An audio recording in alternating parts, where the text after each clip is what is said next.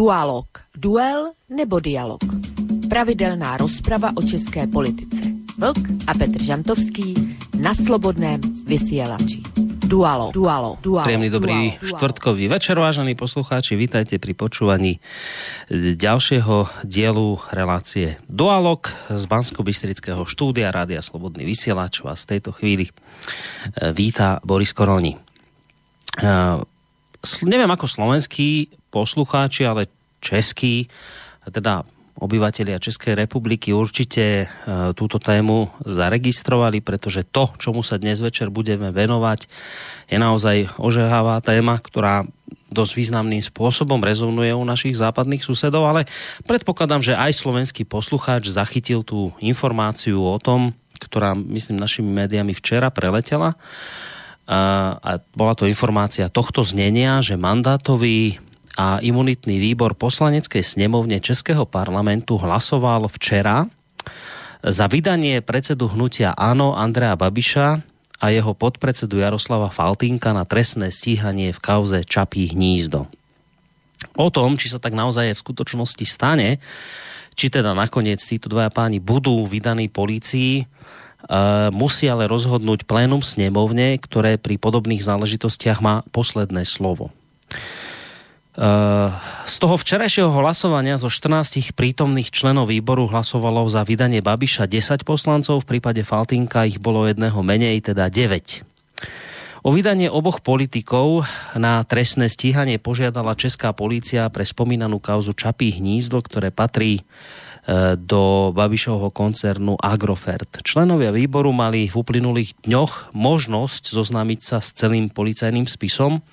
No a šéfka imunitného výboru Miroslava Nemcová z ODS práve na základe toho, že sa teda s týmto spisom oboznámila v, vo vysielaní Českej televízie teda ČT24 povedala, že, že ona vlastne uh, trvá na tom, že to včerajšie rozhodnutie vydať Babiša s Faltinkom na policajné stíhanie že to byla v podstatě správná věc. Musím říci, že ta policejní žádost pro mě byla dostačujícím dokumentem. Oporou mi byla stanoviska obou pánů zpravodajů, kteří de facto eh, potvrdili to, co jsem eh, v té žádosti viděla já sama. A asi tou poslední tečkou byla i vyjádření dozorujícího státního zástupce, hmm. který dnes přišel a opravdu velmi kvalifikovaně odpověděl na všechny dotazy se závěrem, že prostě souhlasí se všemi kroky, které policie v tom, v tom šetření od vlastně začátku roku 2016 učinila. Tak já jsem se postupně utvrzovala v tom, že ten můj názor na to, na ten obsah té žádosti, tak jak jsem si ho učinila, že na něm mohu se trvat bez jakýchkoliv výčitek. Ono treba povedať, že my jsme sa téme Čapí hnízdo už tak trochu v této relácii Dualog venovali v minulosti, ale pre zopakovanie alebo taký akoby nástrel sa samozrejme patrí povedať, že celá kauza vlastne spočíva v tom, že spoločnosť, ktorá farmu s pomocou dotácie vybudovala, najprv patrila Babišovmu Agrofertu, následne však bola prevedená na anonymné akcie na doručiteľa. Vďaka tomu sa mohla uchádzať o dotáciu 50 miliónov korún, ktorú by, a to je to dôležité povedať, ktorú by ale ako firma z koncernu Agrofert dostať nemohla. Následne po získaní tejto dotácie sa zlúčila s jednou z Babišových spoločností a tak sa vlastne opäť vrátila do holdingu. Toto je vlastne akoby to kľúčové, ten problém, prečo dnes teda policia žiada o vydanie Andrea Babiša aj spolu s pánom Faltinkom ako som už naznačil, teda policia chce vyšetrovať aj podpredsedu hnutia Áno, Jaroslava Faltinka, ktorý mal na celej spornej transakcii okolo Čapího hnízda. Mal sa podielať na tejto spornej transakcii ako zamestnanec Agrofertu. On osobne však všetky e, podobné obvinenia odmieta. Poďme si vypočuť jeho názor. Policista, který žádá o mé vydání, konstatuje, že já a další dva členové představenstva ZZN Pelřimov jsme fiktivně a ryze účelově prodali akcie. Co je to fiktivně a ryze účelově? Každý prodej je přece účelový. Ta společnost mateřská, když měla ceřinou společnost, která nevyvíjela žádnou činnost a prodala ji, zbavila se jí za účelem zisku a ZZN Pelřinov na tom zisk udělalo zhruba 400 tisíc korun. A ten policista ještě navíc uvádí, a i se mě na to ptal na výslechu před rokem, proč jsme neudělali výběrové řízení na prodej těch akcí. A já jsem říkal, pane policisto, prosím vás, to je soukromá firma. Vy si to pletete no. s nějakou státní firmou. Dobře. A já, já se ptám, jaká je tam moje role. Já jsem pouze prodal nepotřebnou společnost, Babišovým dětem a z toho následně vznikla firma Čapí hnízdo, která žádala, žádala o dotaci, dotaci dostala, udržela udržitelnost, ta firma fungovala, navíc dneska funguje. Je to politická kauza před volbama, která má jediný cíl poškodit prostě naše hnutí a pana Babiše. Když... Vy si myslíte, že člověk, který v minulosti vlastnil holding Agrofert a tato firma ročně vydělávala několik miliard korun, platila stovky milionů korun na daních, takže by mu stálo za to dělat dotační podvod kvůli 50 milionů. No, tak zase úplně drobné notabene, to nejsou. Nejsou to, drobné, to nejsou. nejsou to drobné. Je to ale nota, na každého notabene, jasně, ale notabene si vemte, že dneska to centrum funguje a celkově stálo téměř miliardu korun a ta dotace z toho činí 5%. Treba povedať, že uh, tie najnovšie policajné závery neodvieta len samotný pán Faltínek, ale aj jeho šéf Andrej Babiš, ktorý označil policajnú správu za dokument plný domněnok a plný fabulácí. Říká, že ten prodej ty firmy ZZN vlastně mělo být formou výběrového řízení, co samozřejmě u soukromé firmy je nesmysl. Byl tam na to vlastně znalecký posudek, takže to bylo prodáno za tu cenu, která, kterou posoudil znalec. Eh, já nechápu, proč eh, pan vyšetřovatel říká, že moje žena nemohla predat akcie svému bratrovi. Proč moje rodina nemohla vykonávat akcionářské práva kdyby jsem chtěl udělat nějaký podvod, eh, tak eh, to udělám na nějakou kyperskou společnost, kterou nikdo nedohledá a kde vlastně ta rodina nebude vůbec sedět. Takže jsou to, jsou to argumenty nesmyslné a já to zásadně odmítám eh, celé ty závěry policie. Celkovo Andrej Babiš dlhodobo tvrdí, že v celej kauze Čapí hnízdo ide jedine o úsilie tradičných politických strán očierniť ho pred oktobrovými parlamentnými voľbami. No a takto sa vyjadril ešte počas minuloročnej mimoriadnej schôdze sněmovně. Dotace byla přidělena podle platných pravidel. Nespáchal jsem žádný dotační podvod. Proč jsem nechtěl říci jména akcionářů? No protože jsem nechtěl ohrozit moje děti. Svoji rodinu, to je to nejcennější, co mám. Proto jsem se nevždy vyjádřoval správně. Nemohl jsem říct pravdu. Toto přece musí každý rodič pochopit. Svého rozhodnutí nelituji, protože všichni vidíme, jakou já a moje rodina prožíváme mediální štvanici. Rodina mi je přednější než moje politická kariéra. Rozhodl jsem se akcionářskou strukturu nyní zveřejnit ne po tlaku mých nepřátel, ale na žádost mých nejbližších jako reakci na nekončící útoky novinářů na mě a na projekt, který polorozpadlý statek proměnil nádherný areál otevřený veřejnosti, který však byl politicky zneužit proti mě osobě s cílem vyloučit mě z politického životu. Věřím to, že i přes bezprecedentní mediální masáž veřejného i odborného mínění mě občané pochopí a orgány činné v trestním řízení a auditní orgány si zachovají plnou nestrannost. Zároveň se omlouvám veřejnosti, že jsem se vyhýbal odpovědi na otázku, kdo jsou akcionáři farmy. Nepředpokládal jsem, že tento skvělý projekt pro veřejnost, za který by měla být v Bruselu Česká republika pochválena, bude zneužit proti mně.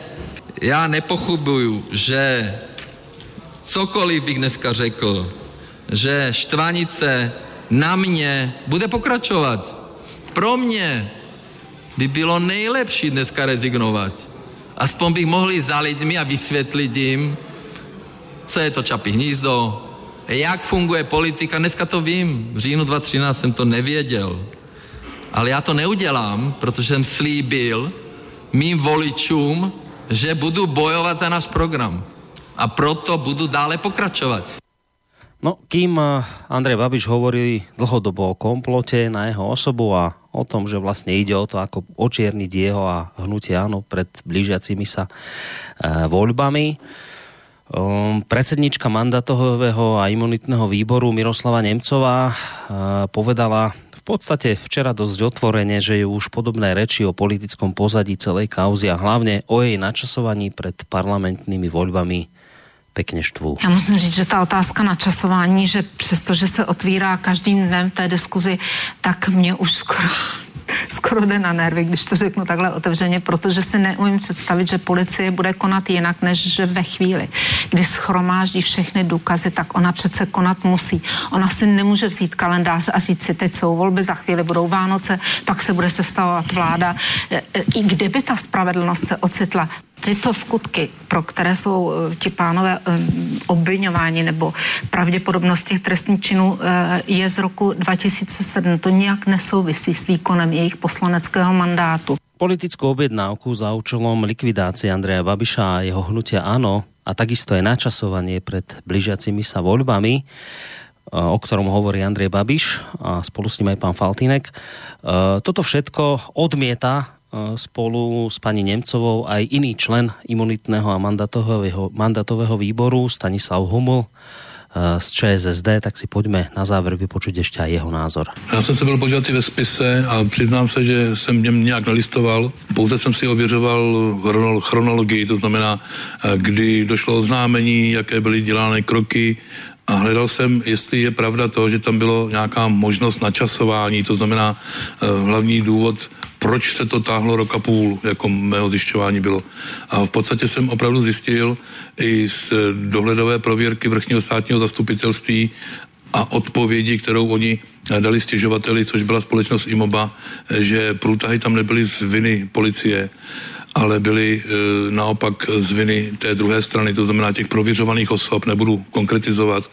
Takže e, když na to přijde, tak já tu otázku toho načasování opravdu e, jsem si tím vyvrátil a, zjistil jsem, že naopak tam bylo ofenzivní, ofenzivní práce jak policisty, tak i státního dozorového státního zástupce. A mimo jiné to jeho vystoupení dnes na výboru bylo hodně přesvědčivé. No, tak jako som hovoril v úvode tejto relácie, platí to, že kauza Babiš je udalosť, ktorá dlhodobo rezonuje eh, predovšetkým u našich západných susedov v českej spoločnosti a preto si myslím, že by mohla a mala snad nájsť svoje miesto aj v dnešnej relácii Dualog, ktorá je zameraná, ako iste viete, predovšetkým na české spoločensko-politické problémy. Aj keď patrí sa jedným dychom priznať, že dvaja hlavní protagonisti spomínanej relácie podľa všetkého disponujú značne odlišným pohľadom nielen na samotnú kauzu, ale zrejme aj na potrebu jej otvárania eh, vo vysielaní. Uvidíme, necháme sa prekvapiť tým, aké argumenty z ich strany zaznejú. Ale tak či onak, eh, skôr ako im dám slovo, tak či onak eh, asi nebudem ďaleko od pravdy, keď poviem, že ten dnešný dualog bude dnes večer asi viacej duelom ako dialogom, ale uvidíme. Možno to nakoniec tak nebude, uvidíme do akej miery sa moje tieto tzv. prorocké slova naplnia. V každom prípade vítam v tejto chvíli na Skype dve kľúčové postavy relácie Dualog, Petra Žantovského, vysokoškolského pedagóga, mediálneho analytika a publicistu. Petře, vítaj opäť u nás v Rádia Slobodný vysielač. A hneď spolu s tebou teda privítam aj Vlčka z portálu KOSA, ktorého máme na telefónnej linke. Aspoň teda dúfam, že sa počujeme. Vlčko, si tam? Ano, slyšíme se. Dobrý večer tobě, dobrý večer Petrovi a samozřejmě všem posluchačkám a posluchačům Slobodného vysielača, ať už jsou na země kouli kdekoliv. Tak, výborně. Takže zatím nám všetko technicky funguje. Verím, že teda e, to bude počas najbližších dvoch hodín fungovať. To je vlastne čas určený na reláciu Dualog. Ako som naznačil, potom po relácii my si skúsime to nejako zladiť, tie naše Skype, lebo asi tam bude e, problém v rozličných verziách. Takúto informáciu som dostal od našich technikov, ale to budeme riešiť mimo relácií, aby sme teda ďalej mohli e, pokračovať takto Skypeovo, lebo ono po telefone je to svojím spôsobom trošku nepohodlné No, ale v každom prípade teda vitajte obaja páni v relácii Dualog, vitajte aj vyvážení poslucháči, ktorí ste sa opäť rozhodli dať e, prednosť e, čomukoľvek inému a dnes večer ste sa rozhodli stráviť ho v našej spoločnosti, v spoločnosti Rádia Slobodný vysielač, konkrétne v spoločnosti relácie Dualog. V prípade, že budete mať nejak nejakú otázku alebo budete cítiť potrebu alebo chuť vyjadriť nejaký názor, tak tak môžete urobiť. Či už teda na telefonickej linke e, číslo je 048 381 0101 alebo nám môžete napísať aj e, mail na adresu studiozavináčslobodnyvysielac.sk e, prípadne môžete zareagovať aj tým spôsobom, že nám napíšete cez našu internetovú stránku, keď si kliknete na zelené tlačítko otázka do štúdia. Je skôr ako sa pustíte vy dvaja do e, dnešnej témy. Ja ešte predtým lebo nie som si celkom istý, či by potom na to vyšiel čas. Ešte predtým ťa hneď, Peťo, poprosím, aby si nám predstavil hudobného hostia dnešného večera. To je tvoja parketa, tak čo si dnes budeme hrať v tento dnešný večer?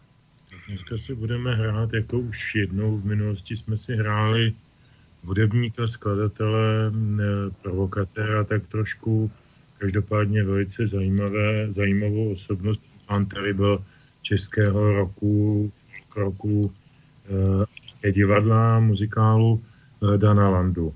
E, Bral jsem čtyři písničky z různých jeho desek, z různých období. E, on má tu hudbu, tu kariéru takovou poměrně kontinuální, takže se pohybuje někde mezi hard rockem a, a heavy metalem na jedné straně a mezi takovým kabaretem a šanzonem na druhé straně. E, ale dneska jsem si dal záležet na tom, aby právě ty písničky měly textově nějaký kontext s tím, o čem se tady dneska budeme bavit a to si myslím především, především uh, je určitý, uh, z, jak bych to řekl, zdisgustování uh, z toho, v čem žijeme, jakým způsobem jakým způsobem se k sobě, k sobě jevíme, chováme a tak dále. Co, co nám zbylo z toho nadšení, z toho, co jsme, co jsme kdysi Eh, vyklíčkovali, vyzvonili na těch náměstích a konec konců, eh, konec konců tom je myslím, ta první písnička eh, právě Dana Landy a tu bych teď prosil pustit. Tak to bude pesnička aká? Myslím, že se jmenuje Kyselá. Tak, Kyselá, tak poďme na ňu. A po tejto pesničke, vážení poslucháči, sa dostaneme k našej dnešnej téme, ktorou je teda Čapí hnízdo Andrea Babiša, a jeho prípadné stíhanie policiou.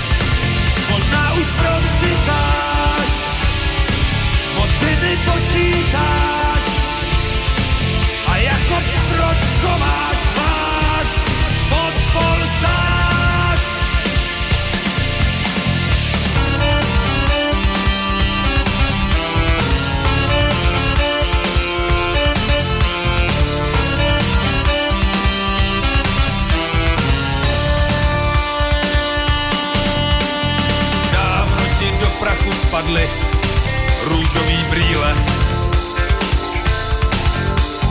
Pravda, láska a tak dál šli stranou kvůli zlatý žíle.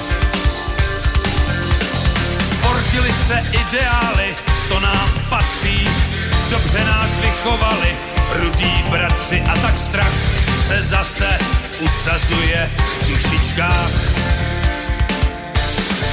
Možná, že jenom spí a pak se probudíš a těch pár let to byl jen zlej sen. Možná už promzitáš, hodiny počítáš a jako pštrot máš, máš pod polštář.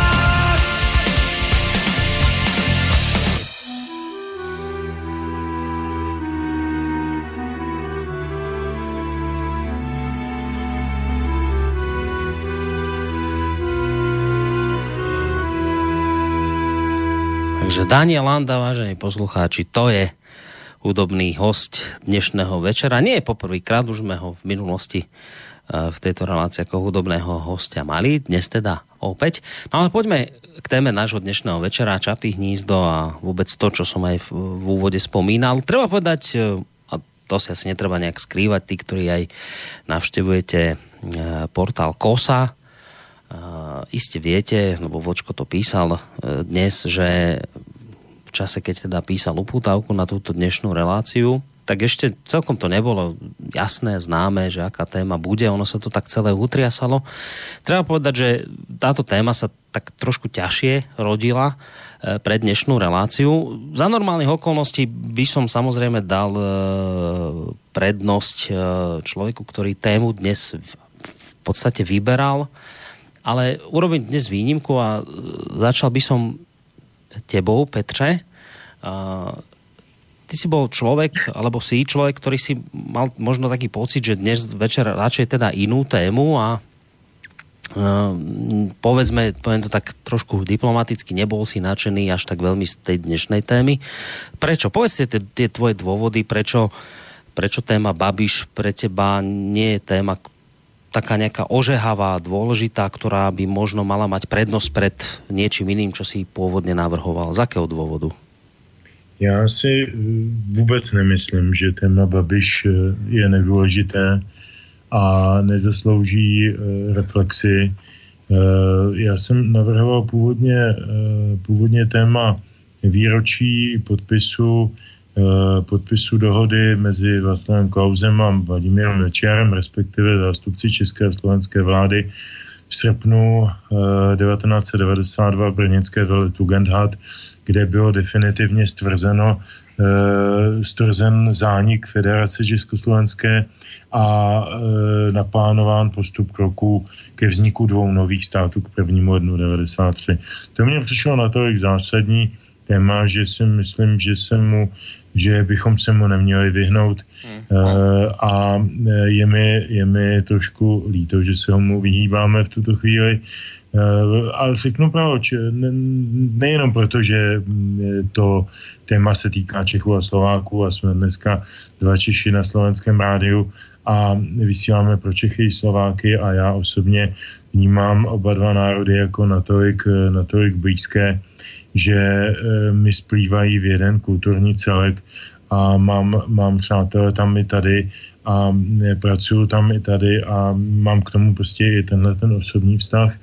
I když jsem nebyl odpůrcem federace na rozdíl od mnoha jiných, já jsem na to tehdy neměl tak úplně identický a silný názor, ale, e, ale dneska po těch letech vidím a vidím to mezi svými přáteli na Slovensku, že ta, ta, ten akt eh, nevzniku eh, samostatného Slovenska mnoha Slovákům velice pomohl.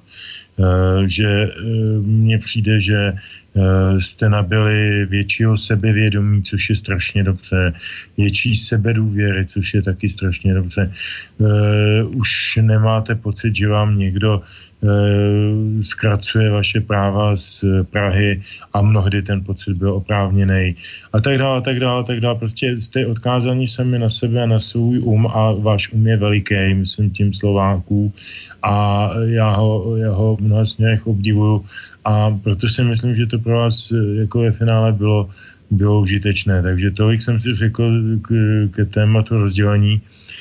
Já doufám, že se k němu vrátíme aspoň teda v lednu, až opravdu Eh, dojde k tomu výročí, eh, výročí čtvrtstoletí od definitivního rozchodu a dělení, dělení všeho českého, československého na české a slovenské.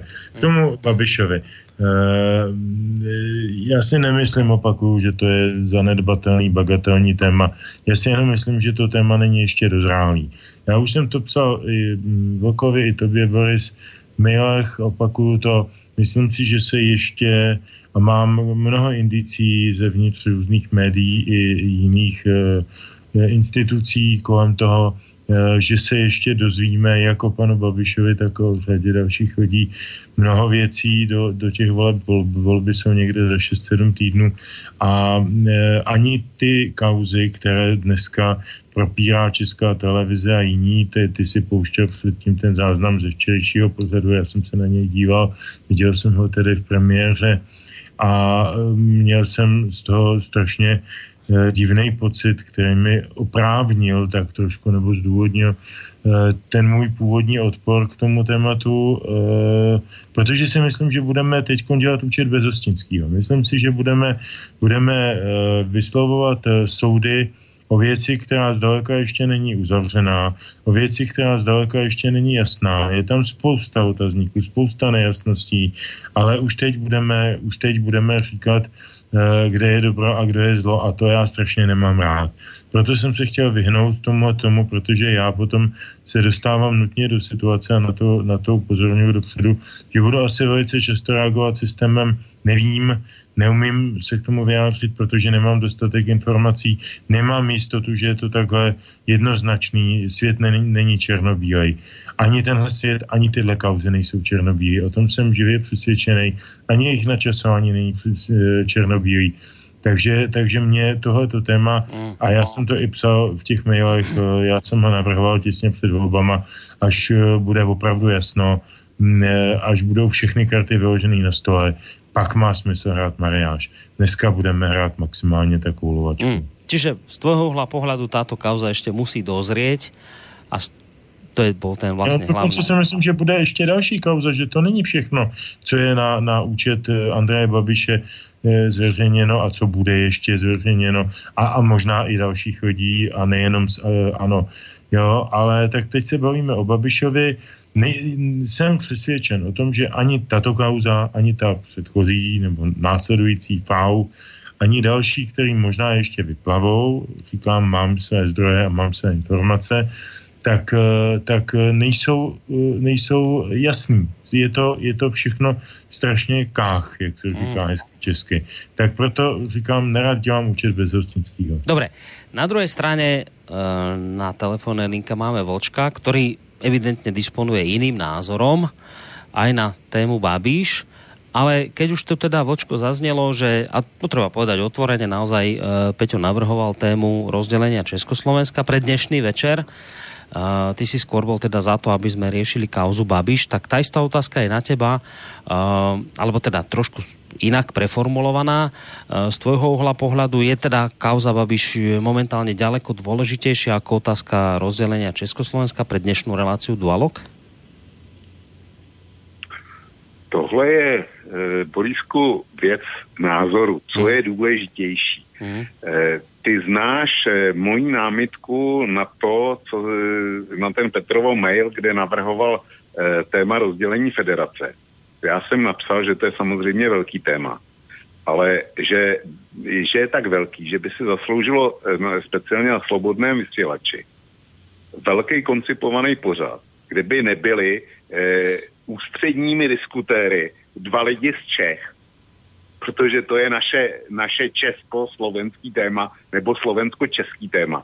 Já osobně, kdybych e, jako dělal dramaturgii slobodného vysílača, takže bych tomu věnoval jeden celý večer, kde bych, kde bych e, vzal nej, ty vaše kmenový komentátory, jak, e, zej, který jsou zejména ze slovenské strany a z české strany. A udělal bych z toho jeden velký, velký e, pořad, no. kde by byly různý úhly pohledu. Tohle téma je obrovsky veliký. A e, jako pojednejme ho, pojednejme ho, ale, ale věnujme tomu čas a prostor a rozhodně ne ve formátu, že slovenský posluchači, kterých je převážná většina, budou poslouchat k tématu moudra dvou chlapků z Čech. To, to, jako, e, to bychom to téma zabili, protože my nutně musíme podat e, český pohled, ať chceme nebo nechceme. Jo, a já si myslím, že bychom slovenský eh, posluchače otrávili. Čili tolik eh, k dělení federace. Já len, já len teda, ak môžem, ja, vočko, ja len trošku doplním, že tu musím priznať, že naozaj to asi tak mesiac dozadu, možno aj viac, ako si mi túto vec navrhoval, urobiť, urobiť reláciu veľkú na túto tému, kde by naozaj sedeli tak e, zástupcovia z Českej republiky, ako aj zo Slovenska. Mám ten mail odložený, kde si mi navrhoval teda dať naozaj tomu široký priestor, čiže len musím potvrdiť tieto slova tvoje, že, že skutočne si mi túto vec navrhoval v, širšo, v širšom formáte. To akoby nie je dl, novo, nová vec, ktorú teraz hovoríš, ale už asi tak mesiac, možno viac stará záležitosť. To som len ako potreboval trošku na doplnenie. Jo, a teďko, teďko eh, proč já si myslím, na rozdíl od Petra, od Petra, že ten Babiš je aktuální a že se mu máme věnovat. Za prvně, do voleb je, do voleb je skutečně asi 6 týdnů, nebo 7, to je jedno. Eh, ale eh, já vám oběma děkuju za to, co jste řekli, eh, jednak tobě za ten tradičně senzační úvod. A ty si tam dal skoro všechno, co já jsem měl připravený, protože eh, jsem očekával nějaký vývoj toho pořadu.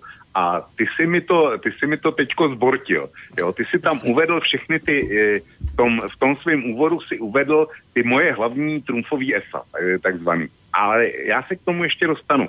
Ale začnu i tím, a děkuji Petru Žantovskému, co řekl v tom svém úvodním slově, že eh, kauza Babiš vlastně, eh, respektive, no, on to řekl, že kam jsme se to dostali od té doby, co jsme cinkali klíčem. Já začnu tímhle, eh, tímhle jeho výrokem. Petr Žantovský má naprostou pravdu.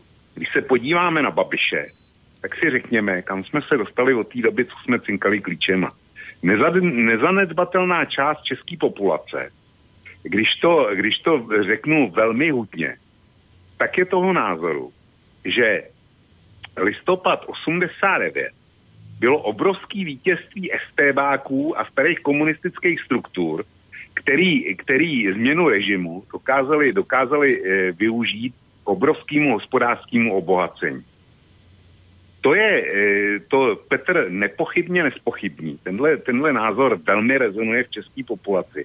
Já se domnívám, že i na Slovensku.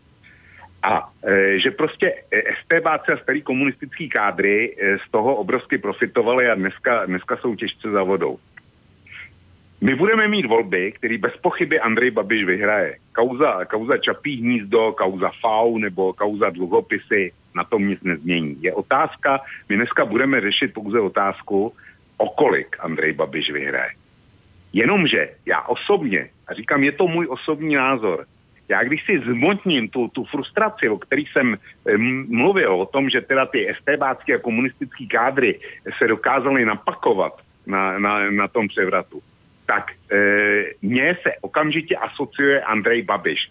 Já vím, že u vás na Slovensku, e, na Slovensku e, ho museli vy, vymazat e, jaksi e, ze seznamu agentů STB. E, to jako e, ten, ten proces, vím že, vím, že nastal, ale mě nikdo nevymluví, že STB nebyla, nebyla žádná operetní organizace, která, kde si pár strejců sedělo v archivu a volně si tam zanášelo agenty kvůli, e, e, podívali se z okna, jelo modrý auto, tak tam zanesli pana Nováka, nebo zalistovali, panu, e, zalistovali telefonním seznamu, našli tam e, Josef Dvořák, tak tam šoupli Josefa Dvořáka a nikdo je nekontroloval a nikdo, e, prostě ta evidence agentů, to, to prostě e, bylo něco jako trhací kalendář. Já neříkám, že mám bohaté zkušenosti se STB, nemám, ale párkrát jsem se eh, jaksi s nima eh, dostal do styku a eh, všichni jsme měli z nich úžasný strach. Proč, proč jsme z nich měli strach? Protože to byla ta operetní organizace. Takže znova, proč to říkám? Jestliže, jestliže vždycky, když na mě padne chandra a e, taková ta v tom smyslu, že vlastně vyhráli STBáci a starý, starý komunistický kádry, tak mně se asociuje Andrej Babiš. Je mi líto, je to moje osobní asociace. To je jedna poznámka. Druhá poznámka je, že dneska Český parlament bude hlasovat o tom, jestli Babiše a Faltínka vydá k dalšímu trestnímu stíhání, eh, jestli umožní policii České republiky dál rozkrývat ten případ eh, Čapího hnízda a řešit, jestli to je podvod nebo ne. O nic jiného nejde. Jde o to, jestli, jestli umožní policii dál řešit tento případ. To je to, co řešíme. Andrej Babiš to prodává jako politickou kauzu, že ta politická kauza, za prvně, že jeho žádost o vydání je politický útok proti němu, aby mu znemožnili eh, politický konkurenti další činnost politice. To je jedna věc. A druhá věc je, že říká, že to je načasovaný před volbama, aby byl poškozený. Tam zazněl, eh, ty si tam dal i poslance Humla, který je členem eh, toho mandátového imunitního výboru, eh, který se šel podívat do spisu. A on říká, že ho zajímal, zajímala časová, časová osa a také to, jestli je tam nějaký sebemenší náznak toho, že by, že by ta policie šetřila, šetřila účelově a na zakázku. A on říká, že tam narazil na zprávu dozorového prokurátora. A nejen to, tam, eh, tam, byl ještě, tam byla ještě další, eh, další inspekce eh, z vrchního státního zastupitelství, konkrétně od návladní Lenky Bradáčový, což je, což je u nás v Čechách dost zavedený pojem, to je dáma, která, kterou, kterou já bych nechtěl mít za nepřítele. A říká se o ní, že je neúplatná. A já tomu docela, docela věřím, protože, protože za ní jde například kauza rád. Jo. A e, výsledkem těchto dvou šetření je, e, že Lenka Bradáčová vydala prohlášení, že dílka té kauzy, toho šetření policie, že je na samý hranici únosnosti. Ale ona říká, při prověrce nebylo zjištěno pochybení ze strany policie, ale byly tam zjištěny průtahy, průtahy ze strany privátních subjektů. A poslanec Huml to říká, ze strany těch, kteří byli tou policií šetřeni. Ti provozovali, eh, ty provozovali průtahy, kvůli kterým vlastně to dneska padlo do předvolebního období.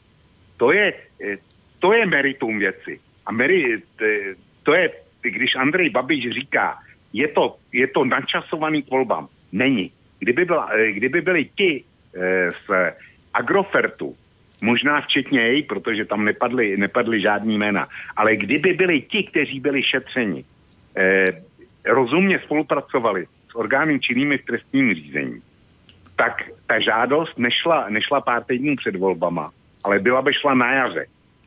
Čili to je jedna poznámka. A druhá poznámka, eh, druhá premisa, na který to všechno Andrej Babiš staví, je, že to je účelový, eh, účelový šetření, kde je všechno v pořádku, kdy se z komára dělá velbloud jenom proto, aby ho mohli diskreditovat.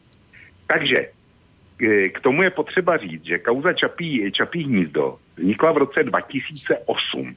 V době, kdy nikdo nevěděl o tom, že Andrej Babiš půjde, půjde do politiky. V roce 2008 proběhlo, eh, proběhlo to, co policie šetří.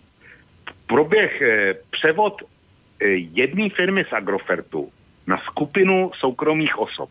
Ty si správně řekl, že první krok byl, že ta společnost z transparentní vlastnické struktury přešla na strukturu anonymních akcí, akcí na doručitele, kdy se jaksi pro veřejnost a pro ko, kohokoliv dalšího e, zneprůhlednilo e, schéma vlastníků té firmy, která žádala o tu dotaci ta dotace, jádro, jádro toho, co policie šetří, je v tom, že ta dotace byla poskytnuta eh, z fondu, který měl podporovat malé a střední firm, firmy a jejich rozvoj.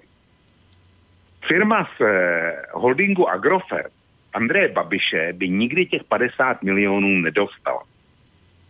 Mohla jí dostat pouze, když bude nezávislou malou a střední firmou. Faltínek s Babišem říkají, Agrofert e, měl miliardový tržby, měl miliardový zisky, platil daně, tak proč si sáhnul pro 50 milionů?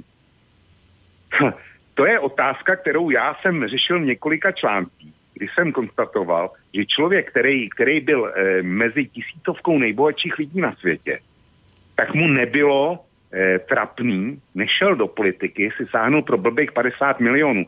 Eh, já říkám blbých 50 milionů, protože Borisku, když to vezmeš eh, k tehdejšímu majetku Andreje Babiše, tak ta dotace to je, to je asi něco jako e, pro tebe 100 euro, jo, když, když to teda majetkově, majetkově připů, e, jako přizpůsobím. Andrej Babiš říká, já bych to, včera jsem se musel hořce smát, když jsem slyšel ten výrok Andreje Babiše, že kdyby ten podvod chtěl udělat, tak že by to udělal úplně jinak a chytřejš, že, že například e, přes nějakou kyperskou firmu, kterou by nikdo nedohledal.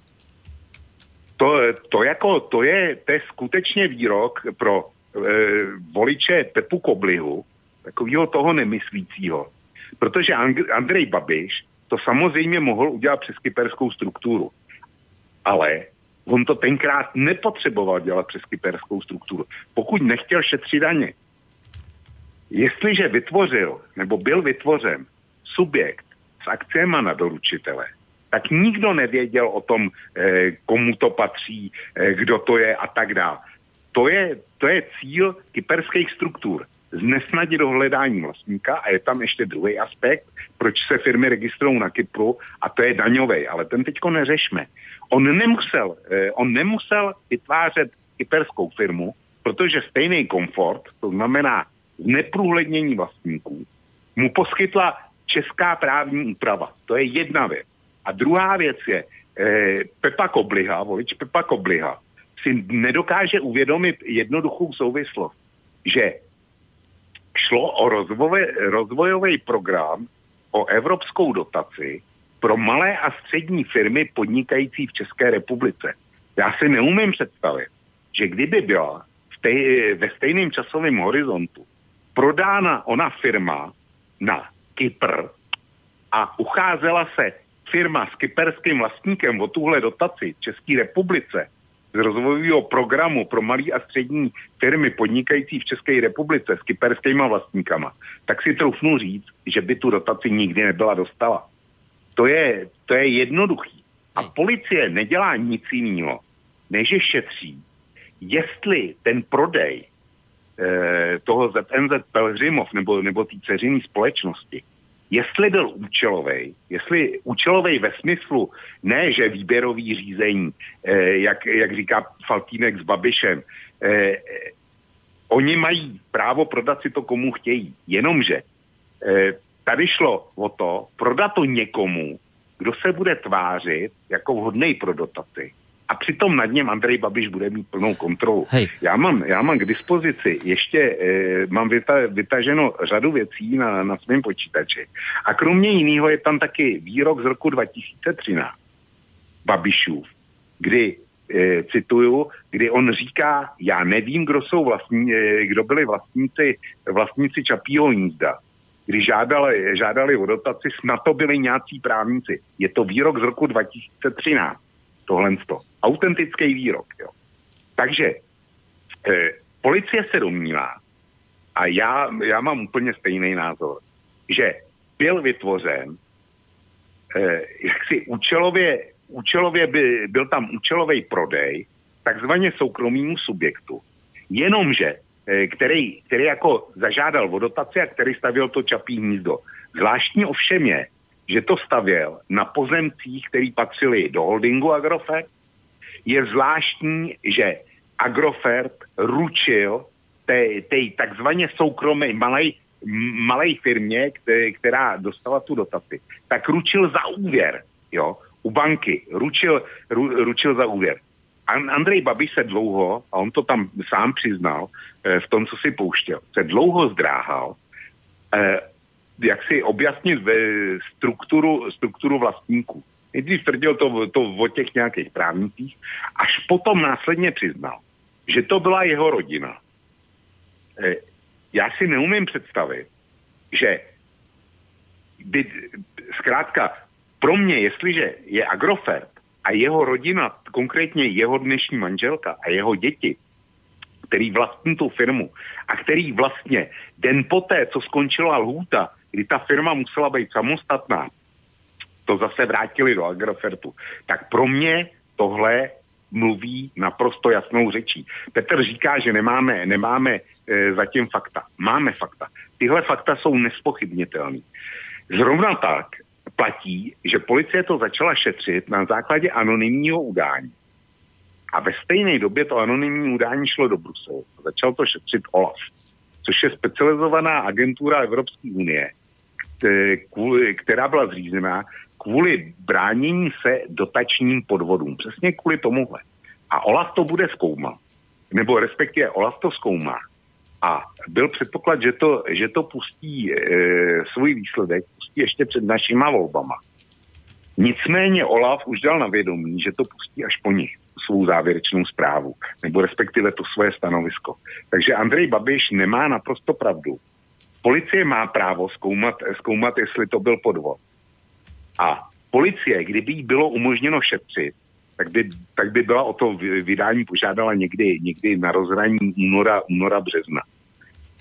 Jenomže, jenomže byly, tam, byly tam obstrukce, byly, proto to spadlo až do tohohle období. Ano. Pro mě to je, pro mě ta věc je jasná. Já si nemůžu pomoct. Dobre, Já nevím, necháme, kde má Petr problém. Necháme teraz Peťa zareagovat, kde má teda problém, v čom a potom já ještě ti dám nějaké možno doplňující otázky. Tak Petře. kde mám já problém? Já nemám problém. Eh, eh, pro mě tato kauza eh, je samozřejmě důkazem toho, že naše, a já to vezmu obecněji, naše politická kultura se, a proto jsem dal na začátek toho landu, se potom v roce 89 velice, velice prudce snižuje, zhoršuje a e, já jsem shodou okolností v únoru byl e, na Vysoké škole finanční a správní na konferenci, která se konala na téma, e, tuším, co nás čeká v říjnových volbách parlamentních nebo do říjnových voleb nebo takhle nějak. A mě si tam pozvali, to je škola, která se zabývá hlavně ekonomickými obory, a mě si tam pozvali jako jednoho člověka, který to nahlídne z toho mediálního pohledu. A já jsem tehdy sestavil e, takový, takovou kuchařskou, kterou teď nebudu samozřejmě recitovat, e, kuchařskou toho, jak se jednotlivé volby odehrávaly pod toho roku 1990 a co se odehrávalo před nima. A trošinku jsem si poopravil, poopravil e, názor na to, co jsem teď řekl, že se ty poměry zhoršou. Oni se samozřejmě zhoršou hlavně tím, že se e, takový ten základní rys mediálně politického života že se multiplikuje, že se rozšiřuje, to znamená taková ta bulvarizace, takové to hledání kauz, hledání e, kompromateriálů, hledání různých, různých e, informací na své protivníky taková ta vzájemná propojenost mezi některými typy médií a některými typy politiků nebo stran, to všechno se zhoršuje. A jinak na to bylo zaděláno už v roce 1990, už na těch prvních volbách. A při každých dalších volbách se vždycky odehrála nějaká událost, která měla v podstatě velice podobné rysy proto možná, a já teď nemluvím za Babiše, já jsem se s ním o tom nebavil, o téhle věci nikdy a nepředpokládám, že bych se s ním o tom měl někdy bavit, eh, takže spekuluju pouze. Ale proto možná eh, se on inspiroval eh, k tomu tvrzení, že tohleto, tohleto balábile kolem, kolem Čapího hnízda a, a FAU a tak je, je součástí toho předvolebního boje, protože před volbama 1990, jen co si tak vzpomenu na mátkou, eh, vystoupil týden před volbama eh, zástupce občanského fora, myslím, že to byl Jan Roma, který poškodil tehdy velice populární KDU ČSL, nevím, jestli už se jmenoval KDU ČSL, každopádně ve stranu lidovou, jednoznačně ji poškodil Eh, tím, že zveřejnil, že její předseda, ta strana byla tehdy velmi populární, protože byla vnímaná jako spolutvůrce listopadu vedle občanského fora jako jediná strana a je to pravda, kdo se na to pamatuje, ještě na pod, eh, v létě na podzim 1989 skutečně z lidoveckých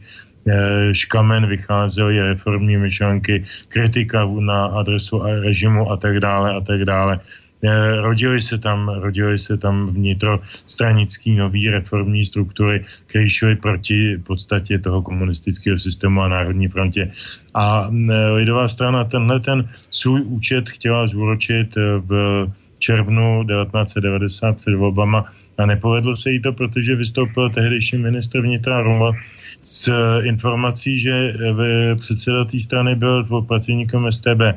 Navzdory tomu, že ta informace byla patrně eh, pravdivá, to já nerozporuju a nevím to, nestudoval jsem to, nejsem kádrovák a nejsem ani Petr Cibulka, ani, ani správce archivu státní bezpečnosti a nemám potřebu to zkoumat e, minulost pana Bartončíka, tak navzdory tady tomu je to prostě unfair taktika, když konec konců ty archivy těch estebáků byly v té době ještě v režimu uh, utajení a e, Jan Roml prostě vyndal informaci, kterou měl exkluzivně jenom on a vydal ji Čelově těsně před volbama. A tím to začalo. A pak těch neférovek byla další dlouhá řada která, která teď já vím, řeknu 2006 Kubiceho zpráva, ta se občas zmiňuje v souvislosti s tím Babišem dnešním, eh, kdy prostě Eh, je nějaký, nějaký politik, eh, tuším, že Ivan Langer, nevím, na tiskovce jakoby zapomněl Kubiceho zprávu na svém stole, té Kubiceho zprávy se jakoby zmocnil nějaký novinář a ten novinář to jakoby i hned zveřejnil a ono, ejhle, to bylo asi taky tři nebo čtyři nebo pět dnů před volbama, nevím přesně.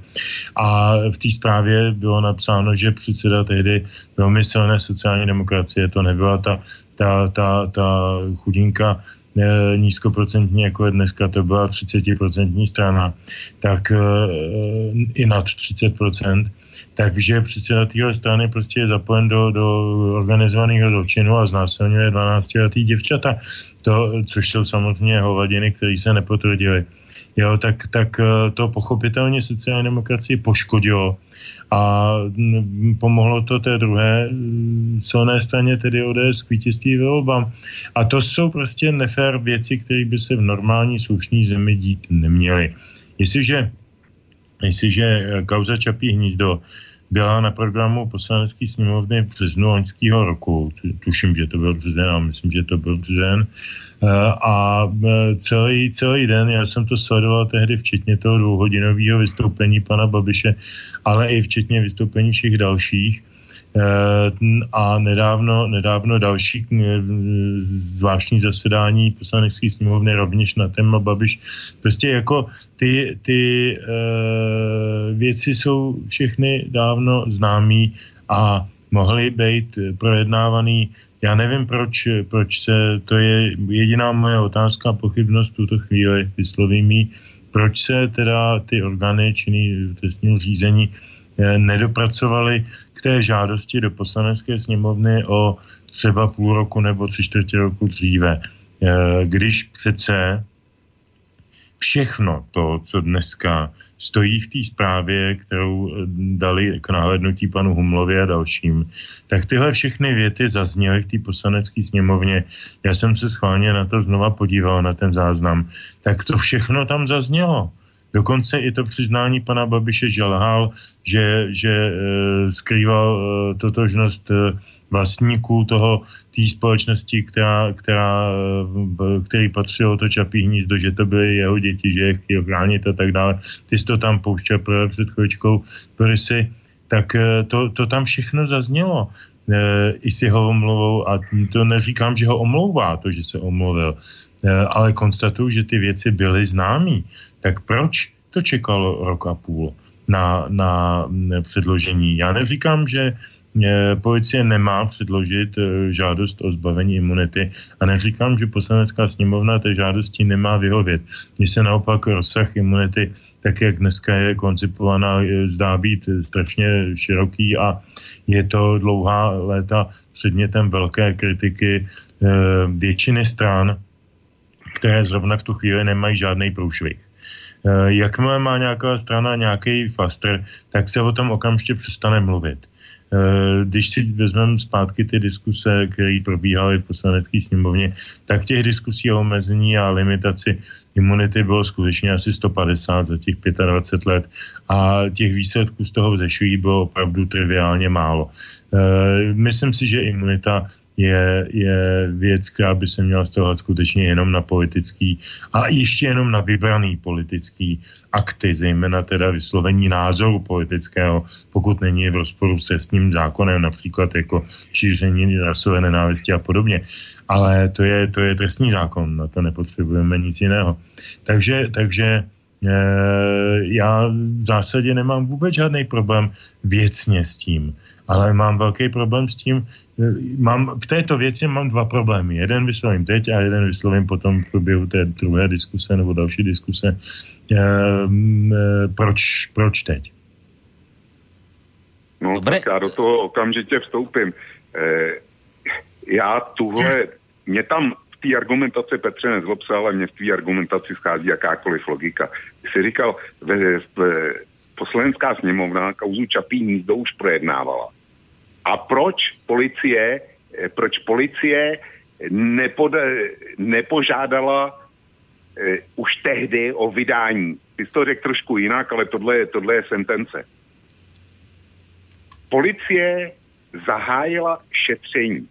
Dneska eh, je tak daleko, že si myslí, že má skompletovaný materiál, který umožňuje požádat o vydání k trestnímu stíhání.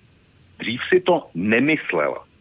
A z, znova opakuju to, co t, závěr Lenky Bradáčový, že kauza se táhne, to šet, policejní šetření je dlouhý, ale že je dlouhý proto, že privátní subjekty, rozumějí ti, kteří byli šetřeni a ti, kteří jsou z holdingu Agro, Agrofert, náležitě nespolupracovali na základě, ty říkáš, všechny věci byly známý.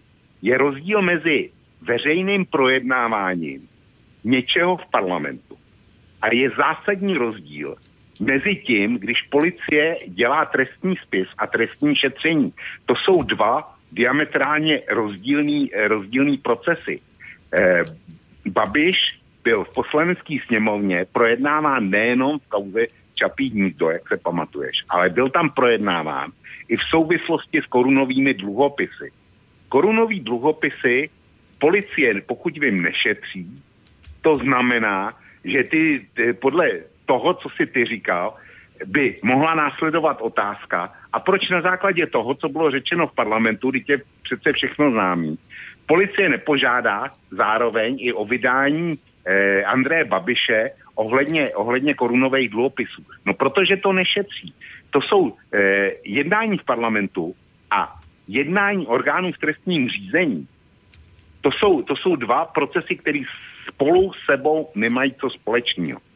A teďko si vysvětlíme, vysvětlíme, k čemu slouží jedno a k čemu slouží druhý. Když se něco projednává v parlamentu, tak je to věc politická, kde se dovozuje, jestli ten dotyčný je dál oprávněn k tomu, aby fungoval jako politik, aby fungoval ve sněmovně, ve vládě nebo já nevím kde. Když to, když dojde k trestnímu šetření, tak smyslem toho je vyšetřit, jestli ten člověk půjde před soud, jestli je zralý proto, aby šel před soud. A to je, to je úplně jiná kvalita a jiná pozice. To snad je jasný. A teďko, teďko e, je rozdíl obrovský rozdíl i v tom, jak parlament přistupuje ke svým kauzám a jak policie přistupuje ke svým kauzám. Policie, zejména když jde o vrcholového politika, tak musí mít zatraceně dobře udělaný spis, aby obstála, protože ten politik bude dělat přesně to, co dělá Babiš. My si můžeme vzpomenout na jakoukoliv kauzu z minulosti. Můžeme si vzpomenout na kauzu Rád, můžeme si vzpomenout na kauzu Kasa, můžeme si vzpomenout na Nečase a pát jeho vlády.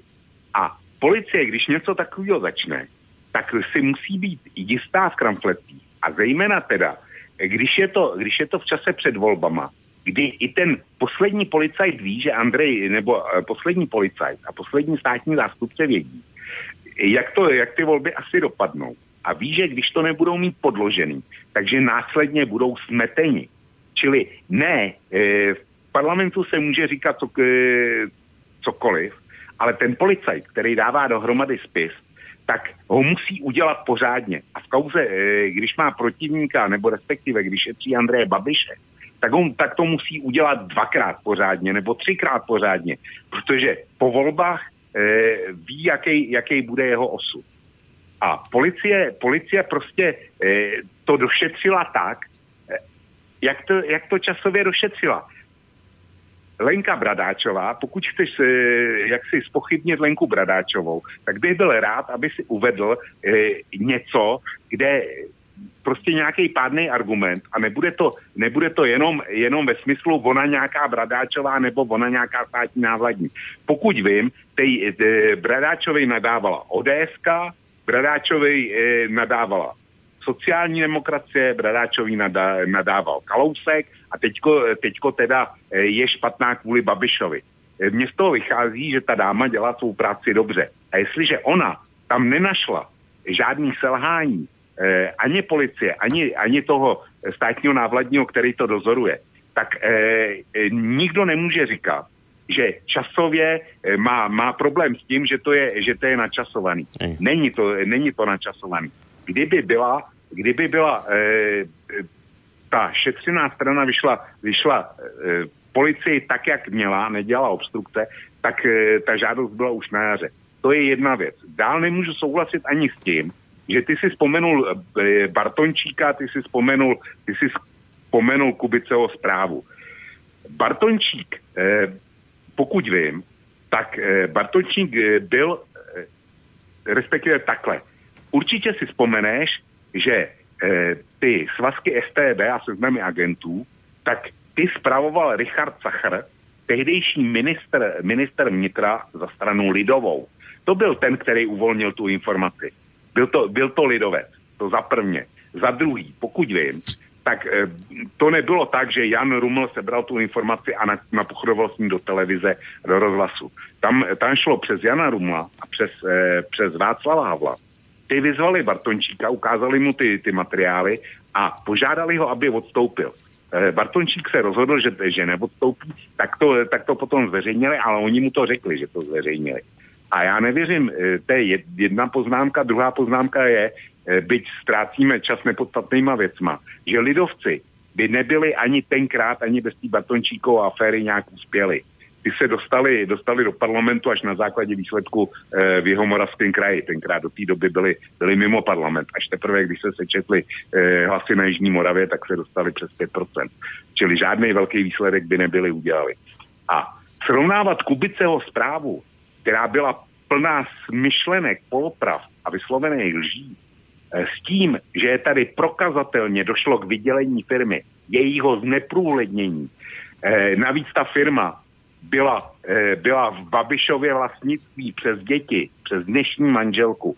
A ta firma stavěla na pozemcích, který patří Agrofertu. Agrofert ji ručil za úvěry. To všechno říká, že, že ta firma nebyla samostatná. A logicky teda z pohledu jakýhokoliv lajka logicky neměla nárok na tu dotaci. Nehledě k tomu, to je další perlička, že firma se dopustila chyby v, v čerpání těch dotací. Dostala 6 milionovou pokutu, která byla následně zredukována na 1% těch 6 milionů. 1% zaplatila. E, já s, mám příklad jedné jeho české obce, která na tom byla stejně ta zaplatila asi 3 nebo 4 miliony. Jeho český obce, konkrét, konkrétně šlo o Strakonice a tuším rekonstrukci Strakonického hradu, zaplatili 1,4 miliardy. Ani okem nemrkli. Jo. Hmm. E, a bylo to, bylo to v podstatě stejný. Čili, e, čili tady jsou veškeré indicie na to, e, který svědčí na, na, na podvod. Notabene, jak říkám, šetří to Olaf. A jestli, chce, jestli chceš podezřívat, podezřívat Olaf, že, že ten šetří taky účelově, že chce taky potopit Babiše, tak e, z toho tě teda nepodezřívám, ale, ale jenom, jenom teda, aby jsme, aby jsme si vymezili hrací terén. No. Jo. I... E, dobře, Borisy. Bolo toho veľmi veľa povedané, predstavujem si to tak, že keby teraz Petr začal zase reagovať na toto všetko, tak sa prehúpneme do záveru relácie, ale patrilo by sa si aj nejakú pesničku zahrať Tak eh, Petře, čo, dáš reakciu, alebo jdeme na pesničku a po něj potom? Hmm, reakce bude pouze jednovětá, písnička bude potom hned. Dobré. Uh, nebudu se vyjadřovat k tomu, co říkal Vlk s jedinou výjimkou v tuto chvíli. Nevím, kde přišel na to a proč mi vkládá do úst, že já spochybnuju Bradáčovou eh, nebo někoho jiného, že chce potopit Babiše. Nic takového jsem neřekl, pokud to někdo slyšel, ať mi laskavě zavolá, dokáže mi to. Nic takového jsem neřekl a cítím v tom jasnou předpojatost. Uh, druhá písnička, kterou zahraje Dan Landa, Moment, moment, Petře, já se k tomu vyjádřím, když dovolíš. Je to, když dovolíš, tak se k tomu vyjádřím, protože musím. Musím. Já jsem neřekl, že ty jsi spochybnil, eh, spochybnil Bradáčou. Já Řek, jsem řekl... Teď to řek. Jestliže ty říkáš, ne, ne, ne, ne, ne. že spochybňuješ Bradáčovou, řekl, že protože... Pokud, že, že Bradáčová, já jsem řekl, Ale že tak Bradáčová... si to pustíme z nahrávky. Na, ano, pustíme si to z nahrávky. Já jsem řekl, že Bradáčová nad tím měla jestli, dohled. Ty si, a že, ty, že pokud jestli, chceš, ty spochybňuješ Bradáčovou, pokud chceš spochybnit Bradáčovou, no. že chci slyšet, eh, proč, fakta. Já jsem řekl, řekl jsem, že, že spochybňuji Bradáčovou. Tak to nepoužívej. Já jsem neřekl, že jsi spochybnil Bradáčovou. Že pokud chceš, ten, ten, je rozdíl mezi, mezi eh, výrokem spochybnil si Bradáčovou a mezi, eh, mezi větou pokud chceš spochybnit Bradáčovou. Já myslím, že je to jasný, tohle. Ty přicházíš na to, že chci spochybnit Bradáčovou. Proč tě napadá vůbec? Ne, ne, ne, ne, ne, ne. Já jsem řekl, pokud by si chtěl spochybnit Bradáčovou, že chci slyšet proč. Dobrá. Eh, druhá písnička Daniela Andy se jmenuje, je to opravdu schoda okolností, ne, není to, nebyl v tom žádný záměr. Ta písnička se jmenuje Rapsodie vlků. Tak, pojďme na ňu.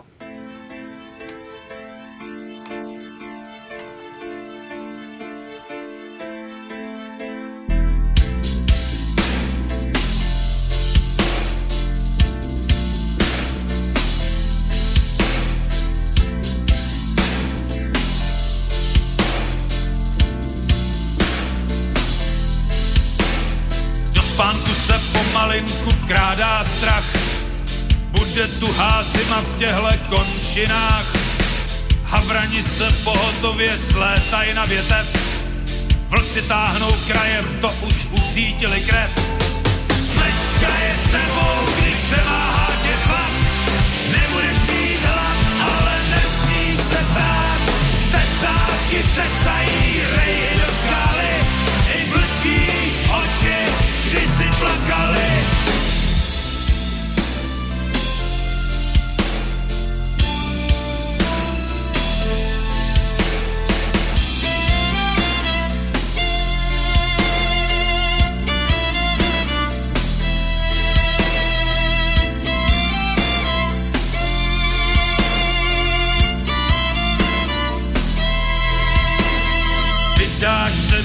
Noci a kdo ví, zda se vrátí. Ruskou ruletou si chvíle krátíš, nezůstali v tunelu, je to bída, líto se rozvíjí jako křída.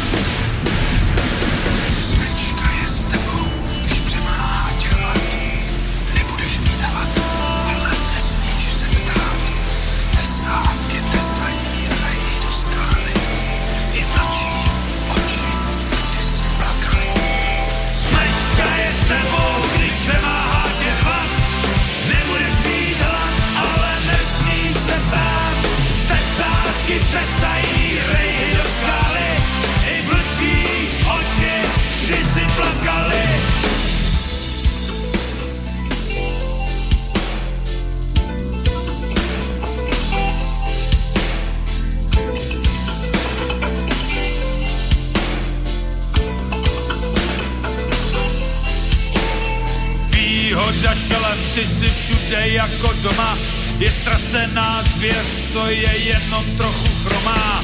Cizí smečka v dálce a na obzoru střed. Křovím a trním vyrazíte vpřed. Ráno ti začíná, až když se smráká. Čím dál víc na západ tě slunce láká. Nemáš co ztratit, proto nejlepší je lov. Pochopil si dávno, že se nenažere šlo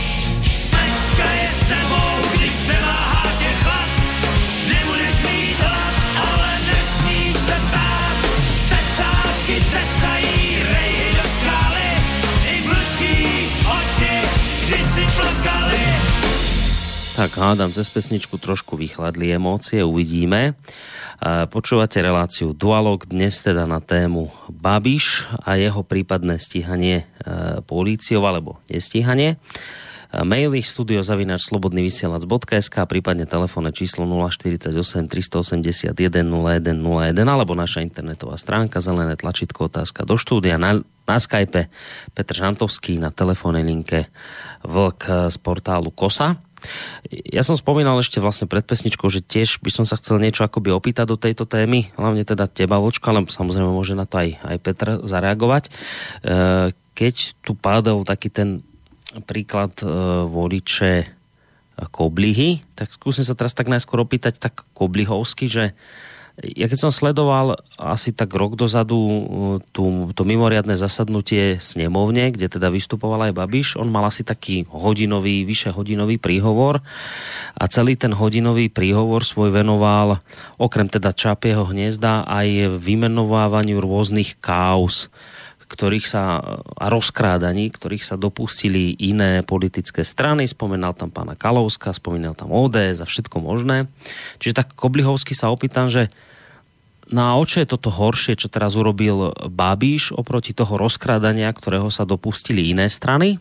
To je tak, jedna vec. A teraz také doplnenie, trošku už tak niekoho, niekoblihovsky, že uh, pritom ale navyše ten Babiš hovorí aj spolu s Faltínkom, že ale však oni neurobili nič protiprávne, že, že vtedajšie zákony, ktoré tak nastavil pán Kalousek, umožňovali urobiť tú vec, ktorú vlastne oni spravili, že tie akcie previedli na neznámeho doručiteľa, že, že akoby to chápem tak, že, že ten, že ten eh, že ten Babiš hovorí, že však to bola naša šikovnosť, že sme toto boli schopní urobiť. My sme nič protiprávne v tej dobe neurobili, pretože vtedajšia legislatíva toto, čo teraz môžete na mne kritizovať, môže sa vám to nepáčiť, môžete mi závidieť, ja neviem, mojich 50 miliónov a tak ďalej a tak ďalej, ale, že, ale legislatíva to povoľovala. A navyše ešte dodáva, že až ak to sme boli my, naša strana, ktorá potom sa vlastne zasadila o to, aby už takéto veci sa do budúcna diať akoby nemohli. Čiže toto je tá moja otázka, tá, tá, koblihovská, že o čo je tá, tá, tá zlodejina, ak teda to tak môžem povedať, Babišova, horšia od tých ostatných, ktoré boli a teraz tak nieko, nekoblihovsky, že a ďalšia otázka, že no a však, ale oni vravia, že nič, žiaden zákon neporušili, že vtedajšia legislatíva to umožňovala, tak tu by ma zaujímala tvoja reakcia na tieto dve veci. Tak já začnu tím, eh, těma kauzama, který Babiš jmenoval. Ty kauzy samozřejmě existují, jsou správní a Babiš je správně pojmenoval. To je bez debaty. To, to prostě jsou, eh, on tam jmenoval ty největší a nejkřiklavější eh, případy eh, velkých rozkrádaček. To, to má pravdu. Jenomže Andrej Babiš šel do politiky s tím, že říkal, my, jdeme, my tu politiku budeme dělat jinak, my jsme proti korupci, my jsme čistí, eh, jdeme do toho s čistýma úmyslama a s čistýma rukama.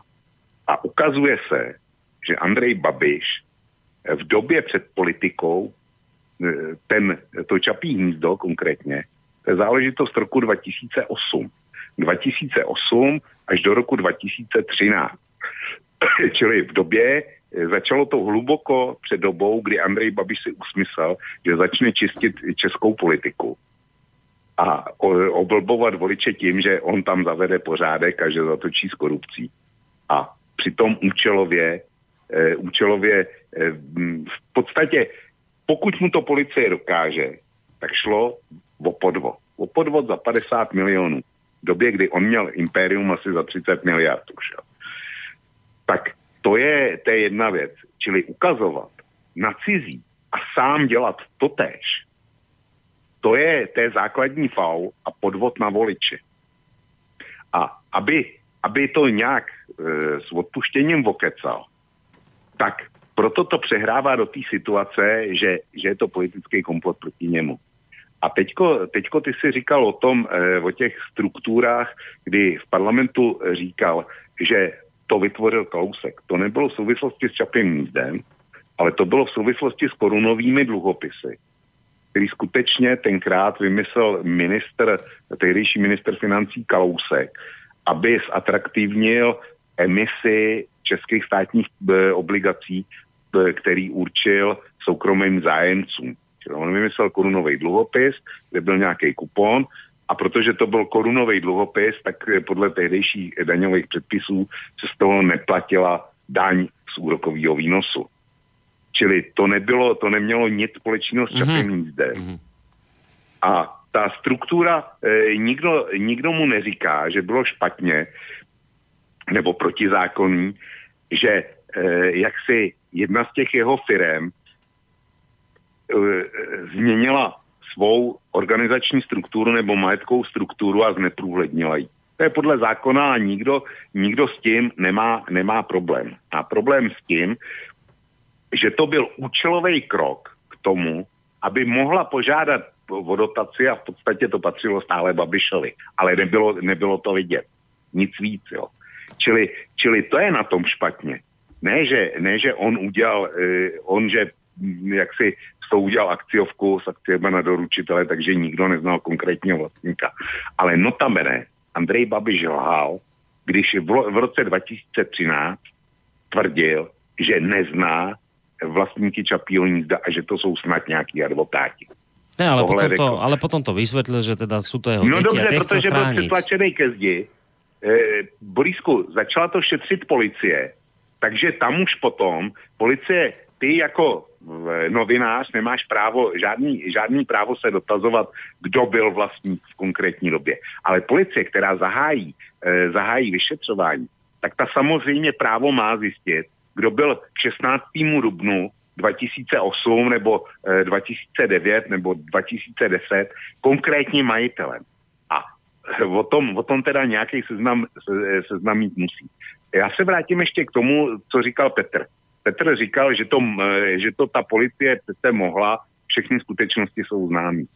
Já si myslím, že policie, policie e, jak si všechny skutečnosti, aby, aby dala dohromady trestní spis, neměla známý, protože debata v parlamentu určitě nevedla k tomu, že by firmy, dotčené firmy museli předkládat za A e, seznamy akcionářů, za B záznamy, záznamy z jednání představenstva, záznamy z jednání dozorčích rad, záznamy z valných hromad e, a další podobné věci, který teprve tvoří spis.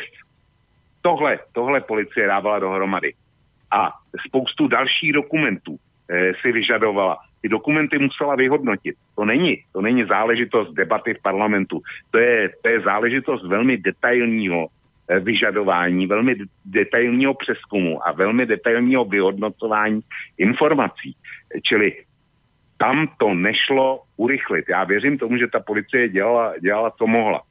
A dneska my jsme ve fázi, že Andrej Babiš není poslaný k soudu, Jenom policie žádá, aby jeho vydáním k vyšetřování mohla pokračovat v šetření téhle kauzy. Nic víc, nic, nic méně.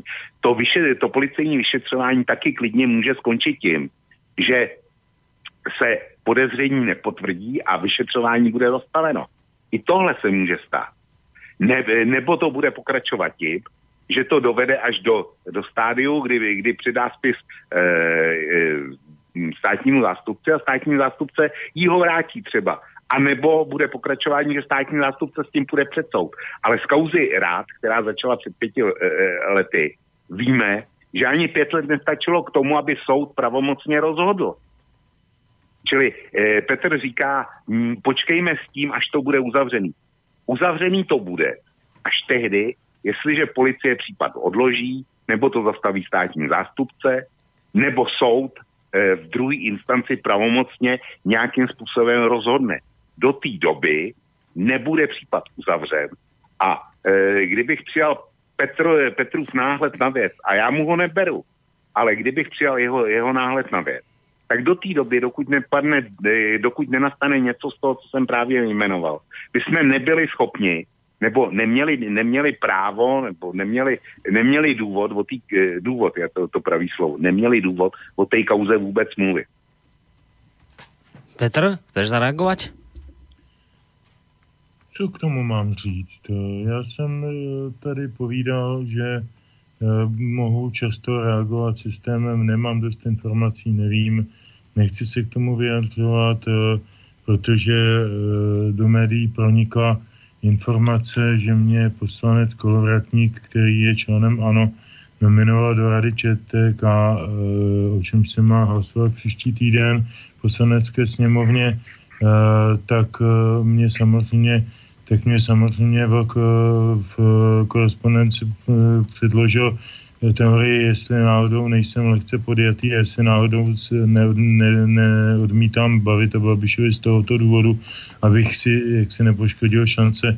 No tak to říkám rovnou natvrdo, že to tak rozhodně není, žádné šance nemám, protože poslanecká sněmovna v žádném případě nezvolí někoho, jako jsem já, do, do Rady ČTK, protože by dobře věděl, že si tam volí někoho, kdo eh, jim bude koukat pod, pod prsty a bude, bude nepříjemný a bude jim říkat třeba i nepříjemné věci a, a rozhodně s nima nebude hrát jejich hry. Takže to, tím, že se to volí politicky a poslanecký sněmovně, eh, tak to rozhodně nemá žádnej, žádnou, žádnou naději, takže já opravdu nejsem podatý a nemám žádnou potřebu žádnou potřebu lésti, lésti združení ANO nebo hnutí ANO a jejím funkcionářům do žádných eh, tělesných otvorů ani nám, eh, takže, takže říkám to rovnou, aby, aby eh, každý věděl, že v úvozovkách jsem podjatý, nejsem podjatý. O Babišovi nemám problém se bavit, Babiše znám, Babiše, Babiše respektuju jako člověka, který který eh, na sobě udělal hodně práce. Já jsem ho znal předtím, než šel do politiky, znám ho od roku 2011, kdy nás seznámil Petr Havlík, publicista, někdejší funkcionář ODS, posléze člověk, který se proti ODS postavil velmi kriticky. Dneska je s Hanou Marvanou ve Združení svobodu médiím, ale to je prostě věc pana Havlíka. Eh, každopádně nás tehdy seznámil, my jsme s Havlíkem sepsali společnou knížku, jak se nedělá politika, nebo jak nedělat politiku. A Babiš se přišel podívat na tiskovou konferenci, kterou jsme tomu měli, nebo na křtění. Křtěl to tehdejší, tehdejší ministr, ministr eh, to ještě nebyl ministr vlastně, eh, to ještě byla nečasová vláda, Jiří Rusnok prostě, jo pozdější tedy ministr, ministr financí, eh, ne ministr, premiér Zemanovy vlády, tak, té, té eh, přechodné. A eh, tam na mě pan Babiš působil dojmem velice zamračeného a nepříjemného a ne, nekontaktního člověka. Myslím si, že na sobě za ty tři roky v politice hodně zapracoval ve smyslu vystupování a ve smyslu, ve smyslu kontaktu s normálním člověkem. Myslím si, že eh, celá tahle ta, eh, celá tahle ta anabáze kolem, kolem těch kaus, o kterých se tady bavíme, mu neuškodí. Myslím si, že ho posílí, že jeho, jeho volební preference spíše, spíše zvedne. Já jsem mu shodou okolností, nedávno jsme v Praze, v Praze křtili eh, knížku, někdy v červnu to bylo, tuším, v květnu, já už nevím, eh, knížku slovenského autora Josefa Banáše, známého novináře. A Jožo Banáš mě požádal, abych byl jedním z kmotrů té knížky a eh, pak jsem se dozvěděl, že druhým kmotrem má být pan Babiš, mm. tak jsem říkal, no to je docela legrační, tak to je zvláštní sestava, tak jsme se tam sešli a, a já jsem nějak povídal něco k těm lidem, kteří se shromáždili a teď jsem tak jako na, na pana Babiše, já jsem známý tím, že jsem držka plechová, jak se říká hezky česky, tedy člověk, který, který jde z mosta do prosta a říkám, víte, pane, to byl ještě, myslím, ministrem financí poslední asi dva dny nebo tak. Říká, pane ministře, já snad na vašem místě bych se snad nechal i do té vazby strčit, protože vy takhle jako za stávající situace mediálně politický dostanete 30, ale kdybyste kandidoval z vazby vyšetřovací, tak dostanete 40. No musím říct, že lidi se smáli, mnozí eh, pokyvovali hlavama, pan Babiš se nesmál, protože nemá smysl pro humor. Aspoň ne tento druh humoru a hlavně to cítí úkorně. Já fakt jako nechci, nechci eh, toho člověka hodnotit. Já znám jeho a na bázi z, jaksi z pozdálí vím, kdy a jak se dostal do čela českého potravinářského a chemického průmyslu. Vím, jak eh, podporoval eh, různé aktivity kulturních kulturních činitelů, jako je Michal David a tak dále na mítincích sociální demokracie ze Stanislava Grosse. To je všechno e, známý e, a nemám, nemám žádný důvod to nikde tajit a říkám to, kudy chodím. Prostě pan Babiš je, pan Babiš je typický podnikatel, který, e, který svůj vstup do politiky si komentoval dneska už otřepaným Bonmotem, který zopakuju, ale ono na něm něco je. Když se ho ptali, proč to teda dělá, zakládá tu asociaci nespokojeného občana v roce 2011, tak on tehdy nějak říkal, že když začal podnikat, takže běžná provize na, na RR byla nějakých 10-20% a mezi tím vyrostla na 50% a že to už za, začíná být jako opravdu neekonomický a že je potřeba s tím něco dělat a proto vstoupil do politiky, aby to odboural. E, ono to vypadá úsměvně, ale já se strašně bojím, že měl pravdu.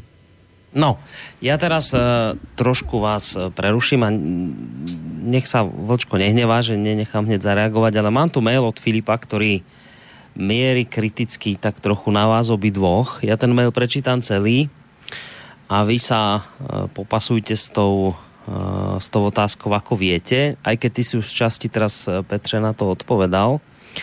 Píše Filip, že má kritickú otázku jednu na vás obidvoch. Prvá sa týka Vlka. Necíti sa Vlk zaťažený na tému Babiš? Nie je jeho kritický pohľad na Babiša do značnej miery ovplyvnený antipatiou Vlčka voči Babišovi, ktorý, ktorú už aj v minulých reláciách neskrýval? Teda otázka na Vlčka. Skutočne sa Vlk cíti v tejto téme nestrany? To je otázka na teba, Vlčko. Porozmýšľaj a zatiaľ prečítam kritický mail smerom k Petrovi od toho istého písateľa. A na druhej strane necíti sa aj Petr v tejto chvíli v nekomfortnej situácii spôsobenej tým, že v minulosti, tak to aspoň spomínal, myslím, krstil knihu, kde bol aj Babiš, priznáva sa, že sa poznajú a prepáčte, čítal som aj, eh, prepáčte, čítal som aj eh, v týchto dňoch, že vás práve Eh, Babišovo ano malo nominovať do nejakých orgánov Českej televízie alebo do niečoho podobného. Čiže tiež tá istá otázka aj na Petra, či sa tiež cíti eh, eh, v tejto chvíli a v tejto téme nestrany. Takže takáto, takýto kritický mail smerom na vás obidvoch. Takže Vočko, poď najskôr ty. Já se, eh, já nejsem podjatý vůči Andreji Babišovi, já svoje články zásadně, zásadně píšu eh, a když články, tak eh, formuluji si svoje názory na základě toho, co mám jako průkazná fakta. A znova opakuju, nic to nemůže ilustrovat lépe než kauza Čapí hnízdo. Kauza Čapí hnízdo je o policie šetří možný podvod ve výši 50 milionů, který podle jejího názoru spáchal tehdy asi, asi 675. nejbohatší člověk na světě, který mu stálo za to dělat celou tu taškařici s převodem firem, eh, sem a tam, se zapojením eh, rodiny, se zatajováním, že v tom rodina jede, selhaním veřejnosti tak těch 50 milionů mu stálo, mu stálo za to, aby, aby tohle, tohle zorganizoval. Nic to, nic to ne, um, pro mě to je prostě signifikantní záležitost. A já e, předpokládám, že mezi posluchači této relace budou i ti, kteří e, se mnou e, jdou politi- českým politickým internetem už hodně dlouho. A bude mezi nimi pár těch, kteří pamatují moje působení na eh, m, serveru Braille Jana Krůty. Eh, to je záležitost eh, v době, kdy Babiš eh, začal, založil nějak, začalo se spekulovat o tom, že založí, založí ANO a tak dále. A já jsem tam tehdy napsal článek, otevřený eh, dopis Andreji Babišovi, kde jsem přivítal, přivítal jeho vznik jeho hnutí, ale velmi opatrně. Byl jsem k tomu projektu velmi opatrný a položil jsem mu několik otázek. Jako e, ve smyslu, protože, e, protože e, už tehdy jsem si říkal, jak může miliardář a jeden z nejbohatších lidí, e, lidí e, v České republice, který nezbytně tomu, aby se stalo tak velký, musel mít obrovský politický kontext, e, konexe. A jak se to dělalo eh, v době divoké privatizace, jak se to dělalo například za Stanislava Grosse a tak dále, to už naznačil teďko Petr Žantovský, takže já to nebudu opakovat. Eh, přivítal jsem to, vyjádřil jsem, eh, vyjádřil jsem naději, že to myslí poctivě, ale položil jsem mu tenkrát několik otázek a ukazuje se, že, že tenkrát ta moje opatrnost byla více než na místě, čili když Andrej Babiš začal svoje politické podnikání, tak eh, já jsem k němu, eh, já jsem k němu neměl ani důvěru, ani ne, nedůvěru, jen opatrnost. A samozřejmě, že jsem Andreje Babiše důkladně sledoval. A e, nevím, jestli teda čtenář čte kosu, když na jaře vypukla, vypukla ta záležitost e, s tím, jestli Babiš měl nebo neměl e, na nákup korunových dluhopisů. Tak já jsem no, o tom napsal tuším asi tři nebo čtyři články, kde jsem velmi detailně zkoumal z veřejně dostupných zdrojů, jestli Andrej Babiš na to měl nebo ne. A šlo mi, že ne. Plus objevil jsem některé další věci eh, a další nesrovnalosti, které tam byly. Čili u mě nejde, za sebe říkám, u mě nejde o antipatii, u mě jde o to, co jsem si sám vyrešeršoval, co jsem, co jsem sám z toho, z toho vyvodil. Já bych velmi přivítal, kdyby se objevil politický subjekt, který by konečně začal dělat e, čistou, čistou politiku. Ale Andrej Babiš šel do voleb s heslem ano, bude líp, všetci kradnú, ale já to budu dělat jinak. Bohužel tady máme čapý hnízdo. Tolik celý můj komentář. Dobré. A mail smeroval aj smerom k Petrovi či sa zase aj on necíti nekomfortně z tých dôvodov, které uvádzal Filip. Nevím, či to má znova prečítať, alebo si, si ne, ne, ne, ne, zapamätal. Já si, Dobre. Já pamatuju, já se necítím nekomfortně, já jsem popravdě řekl, jak na tom jsem vůči panu Babišovi. Já jsem řekl, že jeho, jeho člen jeho hnutí mě nominoval do Rady Český tiskový kanceláře. Popravdě jsem řekl, z jakých, eh, za jakých eh, okolností to asi proběhne první kolo proběhlo, tuším, že 12. června, července, pardon, eh, ze tří kandidátů na dvě místa nedostal nikdo tolik hlasů, aby byl zvolen, to znamená, že proběhne, pokud to samozřejmě schválí sněmovna 6 eh, Eh, při schvalování programu, tak by měla proběhnout druhá volba ze stejných tří kandidátů. Nepředpokládám, že budu zvolen. Nemám, eh, ne, ne, ne, nevidím tady jediný důvod k, nekonform, eh, k nekonfortnosti svého pocitu. To, že byl pan Babiš na, na křtu mý knížky s panem Havlíkem, no já za to nemůžu, že tam byl. Mě tam s ním někdo, tedy pan Havlík, seznámil ale já jsem ho tam nezval a e, jako, jako tam bylo ještě asi 200 jiných lidí. To já nevím, kdo z těch 199 lidí bylo, takže s tím já opravdu nemám problém. Já přeci nemůžu za to, kdo chodí na akce, ve kterých, e, ve kterých vystupuju. To, to jako opravdu ne. E, to se může stát, že na nějakou jinou akci jiný, jiný organizace nebo jinýho jiného spolku nebo něčeho, s čím mám něco společného, přijde člověk, který se zase nelíbí někomu jinému, nebo se nelíbí ani mě, ale já s tím nemůžu nic dělat, prostě tam přišel. A byl tam, byl se tam podívat na Čumendu, jak se u nás česky říká, proč bych se měl cítit eh, v kolizi zájmu jenom proto, že se přišel podívat na moji tiskovku. Dobre. Ale jinak jako řekl jsem, řekl jsem to všechno natvrdo, uh, tak aby to nemusel říkat vak. Hmm. Takže jsem to řekl pěkně, pěkně uh, z mosta do prosta, takže všichni vědí, na čem, na čem jsou se mnou. No, ideme teraz na poslucháčskou otázku, lebo máme někoho na telefónnej linke, uvidíme. Příjemný dobrý večer. Eh, dobrý večer. Pane Žantovský, velice zajímavý, nebo spíše ale řečeno paradoxní, že jste byl pozván zrovna na auto, autogramiádu údajného agenta Bureše a druhého údajného agenta Lotose. U toho agenta Bureše se v podstatě vázací akt nebo spis nedochoval, údajně se nedochoval, ale u, ade, uh, u agenta Lotose ten spis je k dispozici a nedávno byl ještě na internetu možnost jeho stažení, jo, to je jedna věc.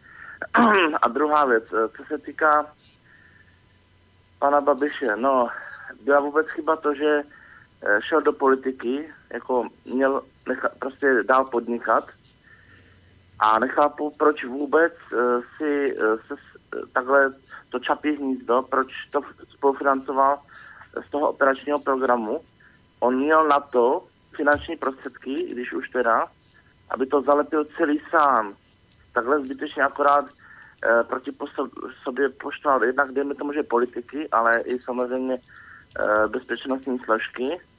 A jako určitě to je částečně i politická záležitost, protože kdo ovládá policii? Momentálně bohužel je to Česká, e, Česká strana sociálně demokratická, to znamená pan Chovanec. Jo? To je asi vše zatím. Díky na mm, Ďakujeme pekne, majte sa do počutia. No, tak můžeš asi Petře ty zareagovat opět. Eh, já jsem nebyl pozván na autogramiádu pana Babiše, eh, ale na autogramiádu pana Banáše. Pan Babiš byl druhým kmotrem. Eh, nevšiml jsem si, že by tam, tam někdo zkoumal nějaké, nějaké pracovní či jiné záležitosti obou pánů z minulosti. Eh, a bylo to, bylo to oficiální akce na Slovenském institutu za účastí slovenského velvyslance, ředitele Slovenského institutu diplomata pana Vladimíra Valoviče.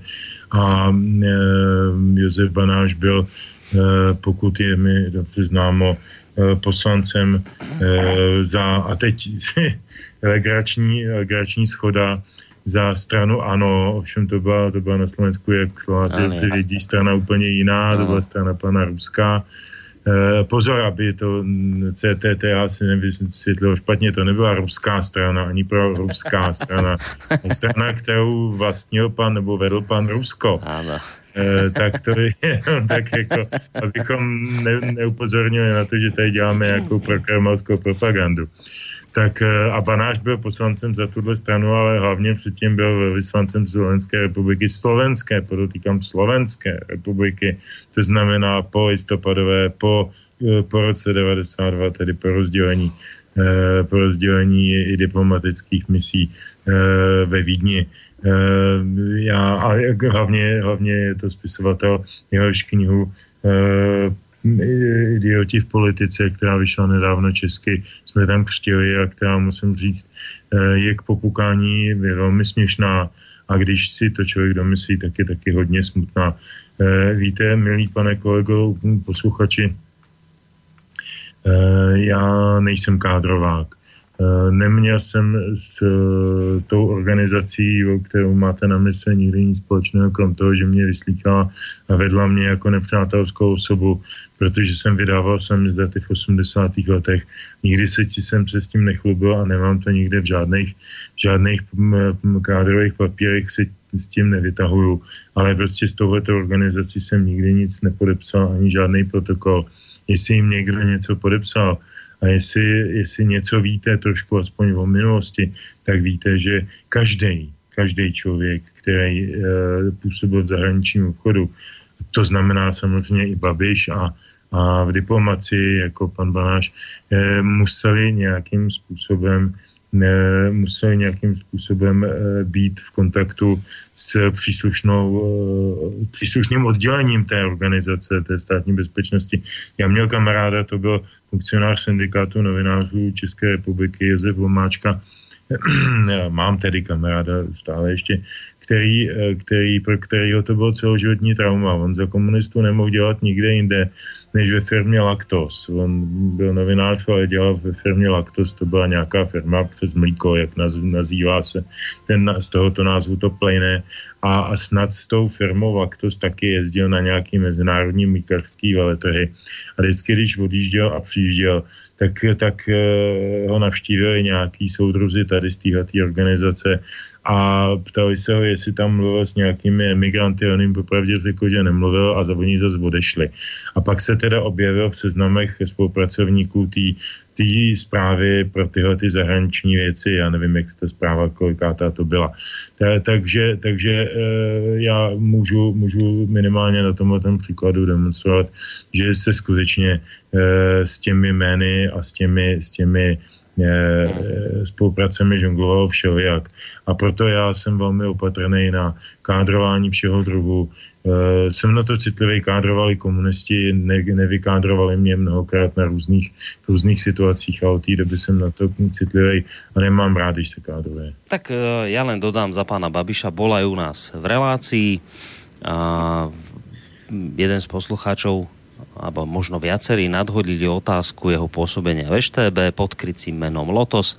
On teda túto vec eh, jednoznačne vo vysielaní odmietol, hovoril o tom, že eh, aj sa snažil eh, nejakým spôsobom overiť jeho podpis na teda údajnej listine. Dodnes spoluprácu odmieta a hovoril o tom, že kto má opačný názor a chce si to s ním rozdať pred súdom, že nemá s tým problém ja som tiež pána Babiša potom po tej relácii viezol e, v noci domov autom a asi by mi tiež padlo blbo, keby ma niekto obviňoval len z toho, že teda ty sa tu navážaš s eštébákom. To, to sú také veci, že naozaj asi treba trošku opatrnejšie s týmito kádrovaniami, lebo zvlášť keď e, tí ľudia, ktorých sa to má dotýkať, e, aspoň teda oni tvrdia, že pravda je úplne iná.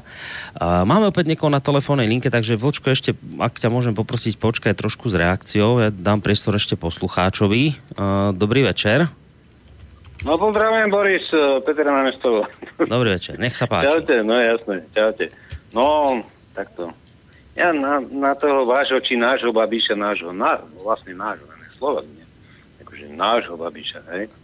No tak je ťažko povedať niečo, ale, ale to keď uh, bez vetra sa ani listok nepohne, či ako to sa no. hovorí? No a skúsme no, nejakú no, otázku. Jasne, no, no, ja mám otázku, že ja som chcel niečo povedať okolo toho um, um, takto. Uh, vy rozoberáte uh, nejakú tému um, Babiša, ktorý, alebo rozberáte Babiša, akože, že ozaj či je tento, že či bol v EŠTB alebo nebol? To nerozoberáme, či bol v EŠTB alebo nebol. To teraz prišla táto otázka zo strany poslucháča a bavíme sa trošku o niečom úplne inom dnes večer. Tak Peťo, skús otázku Aha. dať, lebo máme tak zhruba 10 minút do konca relácie. Ja viem, no. No. že som uh, prekvapený, že ste mi to zvihli troška. som vypadol. No, takto sa opýtam, že aký je váš názor na, na Európs- e- Európsku úniu? Vlastne, čo, akože...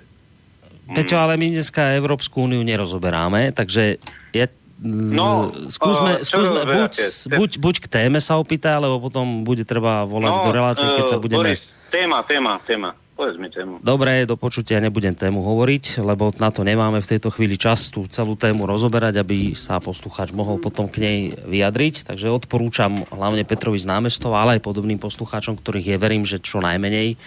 Ak sa chcete vyjadriť k téme, a voláte do relácie, tak e, treba aspoň toľko slušnosti prejaviť, že si, tú te, že si tú reláciu vypočujete a potom naozaj treba volať k tomu a pýtať sa, e, čo počúvate a nie sa pýtať moderátora, že o čom je relácia. Toto sa mi nezdá dvakrát slušné, takže poprosím do budúcna, hlavne teda Petra, v tomto smere, ak sa dá zjednať nejakú tú nápravu. A ja som ti, Vočko, zobral možnosť na reakciu, tak môžeš samozrejme teraz zareagovať. A dúfam, že ťa máme na linke.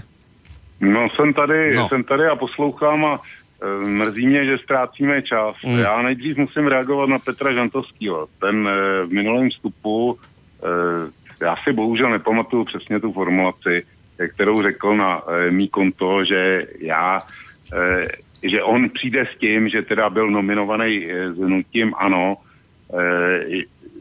než abych to, než abych to řekl já, protože ale není to přesně, já bych potřeba přesnou, přesnou formulaci, jak to řekl.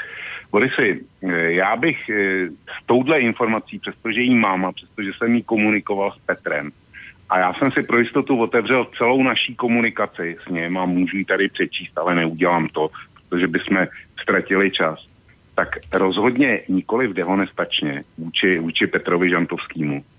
Já, když, když jsem to ty dobře ví, že jsme měli e, krátký rozhovor před relací a ty se mi ptal, jestli e, tu informaci o tom, e, o té nominaci zahnutí ANO do Rady ČTK, hmm. jestli s ním přijdu. Já jsem já, dobře ví, že, že jsem to odmít. Hmm, nic to takového ne, nic takového e, prostě říkat nebudu.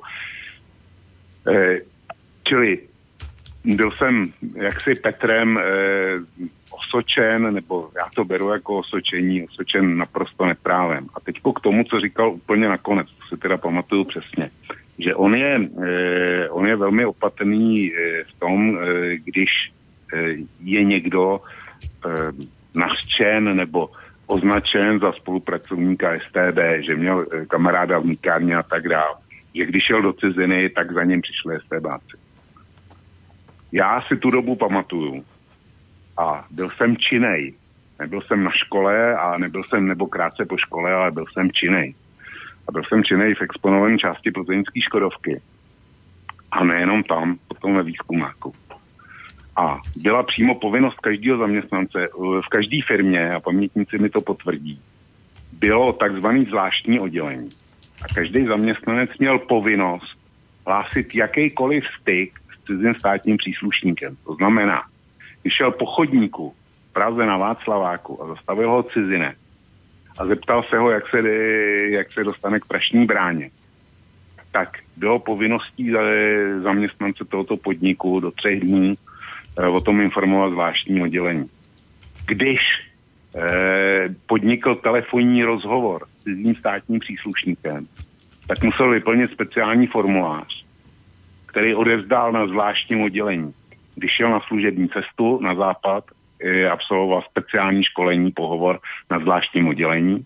A samozřejmě, že potom musel vypsat, eh, vypsat e, služební hlášení, kde byly záležitosti typu e, mluvil jste e, o věcech, které byly mimo vaší, e, vaší služební náplň, mluvil jste s emigranty, setkal jste se s emigranty, e, setkal jste se s nějakýma mm, e, snahou cizí rozvědky a tak dále. To je, ty formuláře byly velmi, e, velmi vypracovaný a velmi přísně hlídaný. E, znovu opakuju, STB nebyla žádná operetní organizace. Byly ty, ty seznamy, ty byly vedeny velmi důkladně a velmi, velmi přísně a byly ověřovaný více úrovňově. Takže když mi někdo vykládá dneska, že e, jako se tam mohlo dělat e, všelijaký šmečka, že, že prostě e, si tam nějaký STBák, aby měl prémie, zanášel koho chtěl a tak dále. Andrej Babiš, pokud vím, tak byl osvobozený e, u vás před tím soudem z několika důvodů. Jeden z důvodů byl, že se nenašel ve spisu originál vázacího aktu, to je pouze kopie, ale našli se tam hlášení, které byly podepsány ale nebyl tam vázací akt, tak jako e, originál vázacího aktu, takže, e, takže na základě toho byl osvobozený. A k tomu na základě toho, že ti STBáci, kteří už byli dneska v důchodu, si buď nemohli vzpomenout, anebo, e, nebo prostě vypovídali velmi podivným způsobem. A, a vypovídali velmi podivným způsobem ze dvou věcí, tak aby neublížili Babišovi, ale tak, aby nezavdali podnět, eh, podnět pro svý trestní stíhání eh, pro falšování, pro falšování údajů, když pracovali u STB. Takže já eh, s, s určitou znalostí věcí, určitou znalostí věcí, z toho, jak se ty, jak se muselo hlásit na, na zvláštní oddělení, jak probíhaly ty pohovory, které tam byly. A e, složení pracovníků PZT, tak to, to prostě, ty buď byli přímo agenti STD, nebo, nebo byli spolupracující osoby. E, tam, tam nikdo jiný v podstatě na PZkách nebyl. Bylo, bylo minimum těch, kteří, kteří e, tam byli skutečně jako čistý, čistý obchodníci. A Andrej Babiš pocházel, pokud vím, z rodiny ředitele Petrimexu. Studoval v zahraničí. kde tam byla, kde tam byla celá rodina. Nechci Petr Žantovský udělá určitý obrázek, kdo mohl studovat v zahraničí za bývalého režimu, zejména, zejména v době normalizace. Hmm. Já nemůžu tvrdit, že Andrej Babiš, e, protože jsou to nějak rozhod. Takže já beru na, na vědomí výrok, e, výrok vašeho soudu pravomocný. Ale mám o něm svý oprávněný pochybnosti na základě svých vlastních zkušeností. Nic víc, nic méně. Hmm. Chceš, Peťo, zareagovat? Ne, nebudu to držet. Dobre, tak ideme na mail. Mohl by být důvod uvedení Babiše do politiky pokus o zamezení konkurence ze strany nových mladých firm a jejich vstup do oligarchických kruhů, totiž nastavení v nitrostátních eh, podnikatelských podmínek může Babiš eliminovat konkurenci. Co si o to myslíte, píše František.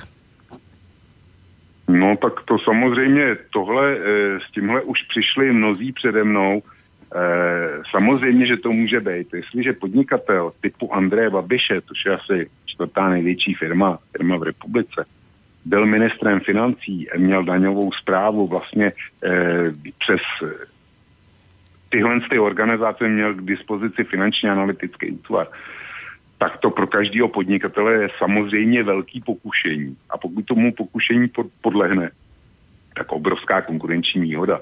A vůči Andreji Babišovi tuhle námitku eh, jak si eh, používali mnozí. Já jsem ji zatím, eh, zatím nikdy nepoužil a nepoužiju, nepoužiju ji, protože nemám, nemám žádný důkaz. Ale říkám, je to obrovský pokušení pro mě. Mm, ďalší mail od Emila. Petr říkal, že kauza pro něj ještě teď není dozrála, doz, dozrála. Kdy podle něj bude? Tak to mě taky zajímá.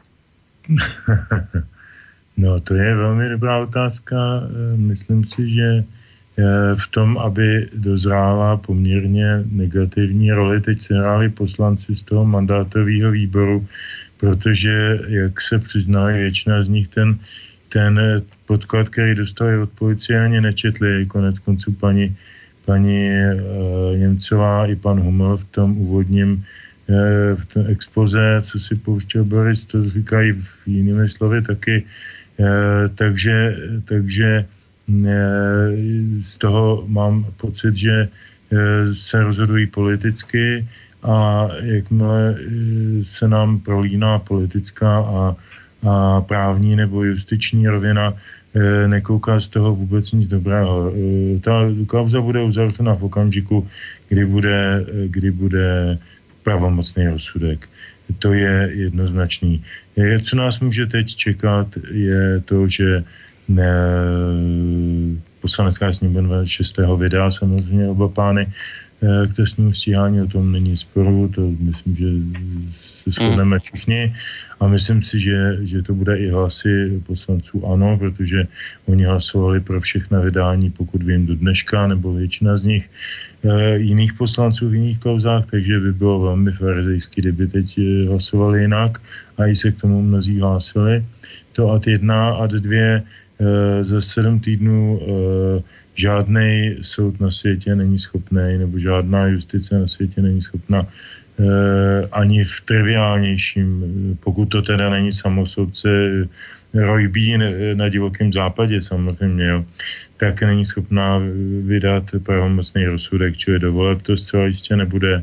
A e, po volbách, e, pokud bude pan Babiš, ať už bude ve vazbě, nebo bude na svobodě, nebo bude kdekoliv, tak e, stíhán, nestíhán, tak zcela určitě se stane poslancem poslanecké sněmovny a policie bude muset žádat toto vydání znova, protože takový je zákon. Nepřejují to, protože bude muset tu tež práci udělat znova. E, nevím, v jakém politickém, e, v jaké politické konstelaci se ta žádost potom ocitne. E, fakt nejsem věštec, ale, ale docela bych sám sobě i panu Babišovi přál a nám všem, aby ten pravomocný hmm. rozsudek pravomocný rozsudek byl co nejdřív. No, závěrečná reakce Vlčka a potom pesnička. No tak já musím, já musím upřesnit několik, několik věcí, které e, na pravou míru, který teď řekl, e, řekl Petr. E, za prvé, e, pos, ten spis e, poslanci od policie nedostali. bylo jim pouze umožněno se seznámit s tím spisem, pokud si došli na policii. Paní Němcová tam nešla, ale pan poslanec Huml se s ním seznámil v té míře, co sám říkal. A byl asi jeden ze dvou, kteří si tam došli. To je jedna věc. Druhá věc je, že je to poprvé, poprvé, co policie e, zpřístupnila spis, když žádala o vydání některého z poslanců. Nikdy předtím, co byla ta dlouhá řada, to uděláno nebylo. Za třetí, není možný, aby to šlo k soudu, protože policie požádala o to, aby eh, Faltínek a Babiš byli vydáni k trestnímu stíhání, což znamená, že bude probíhat dále šetření. A pravomocný rozsudek, pravomocný rozsudek je rozsudek v druhé instanci. E, to je, čili v kauze rád se to nepovedlo k druhé instanci dostat, e, dostat ani po pěti letech. Takže tady, to bude, tady to bude znova. A teďko k tomu, proč policie požádala, požádala o ten, e, o vydání teď. Já se domnívám, že jeden z důvodů, e, a je to moje domněnka, proč požádala teďko o vydání Babiše a Faltínka, je právě, důvod, je právě to, že u nás budou volby a že budou muset žádat znova. Hnutí ano si těsně předtím, než začal dnešní, dnešní pořád, tak si odhlasovalo, že je to politická kauza a že bude hlasovat proti vydání Andreje Babiše. A policajti, pokud bude Andrej Babiš vydaný tímhle parlamentem, tak já si neumím představit, že by nebyl vydaný příštím parlamentem, i když eh, pokud teda ano, nebude mít 51%, nebo pokud nebude součástí koaliční smlouvy, samozřejmě tajným dodatkem, že Andrej Babiš, že příští vládní většina, eh, jejíž bude nutí ano součástí, nevydá Andreje Babiše k trestnímu stíhání, pak bychom se dostali do naprosto kuriozní situace, že sněmovna jednou už, už ho k šetření vydala. A když eh, Andrej Babiš uchopí moc, takže to stíhání bude, bude zastaveno, protože on vlastně vládne, vládne republice. Já se přiznám, že týhle situace se bojím a dožít bych se jí nechtěl. No, vyzerá to, že to ešte bude zaujímavé, ale to už teda... Áno, bude to. Veľmi to relácii riešiť nebudeme, lebo je v samotnom závere. Rozlučíme sa teda pesničkou. Nezahrali sme všetky štyri, tak e, neviem, ktorú teraz vyberieš, Petre, ale v každom prípade ja sa s vami už neď rozlúčim. Ďakujem tebe, Vlčko, za dnešní reláciu. Maj pěkně. Díky tobě, díky Petrovi a díky za trpělivost všech, všech posluchačů až na Petra z námestova. Tak, majte sa pekne, maj sa pekne, ahoj Vočko, do počutia a rozlučím sa už aj s tebou, Petře. Maj sa aj ty pekne, ahoj, no a zároveň nám môžeš aj oznámiť tú záverečnú pesničku, ktorou sa rozlučíme. Ano, děkuji za dnešní pořád, byl trošku neklidnější než obvykle, já doufám, že se zvrátíme do nějakých normálních vod až, eh, až v tom nebude tolik emocí. Eh, každopádně díky Vlkovi, díky tobě, díky posluchačům. A dáme se nakonec písničku symbolicky nazvanou Vltava, což je řeka, která má pro Čechy a pro Česko obzvláštní význam z mnoha důvodů a já jsem na začátku říkal, že jsem Landový písničky vybral, protože reflektují e, náš stav dneska po těch letech a já myslím, že i tahle pro tuhle to platí. Takže Landa a Vltava. Ďakujeme pekne, to bol teda Petr Žantovský, e, mediálny analytik, vysokoškolský pedagog, publicista, a spolu s ním Vlčko z portálu KOSA. No a pekný zvyšok večera a samozrejme spolu s týmito dvomi menovanými pánmi praje Boris Koroni do počutia.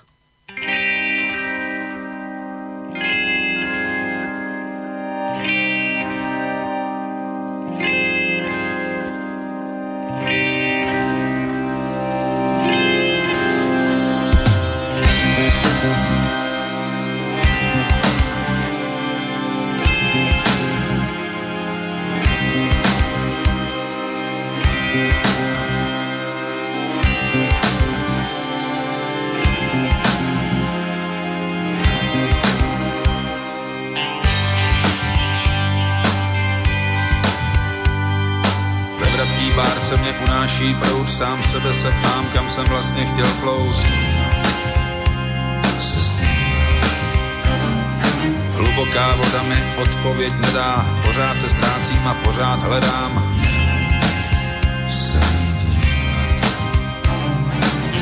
už sílí, peřej se blíží, nechci snít, i když oči se mi klíží, všechno chci vidět tak jasně, jako by byl den.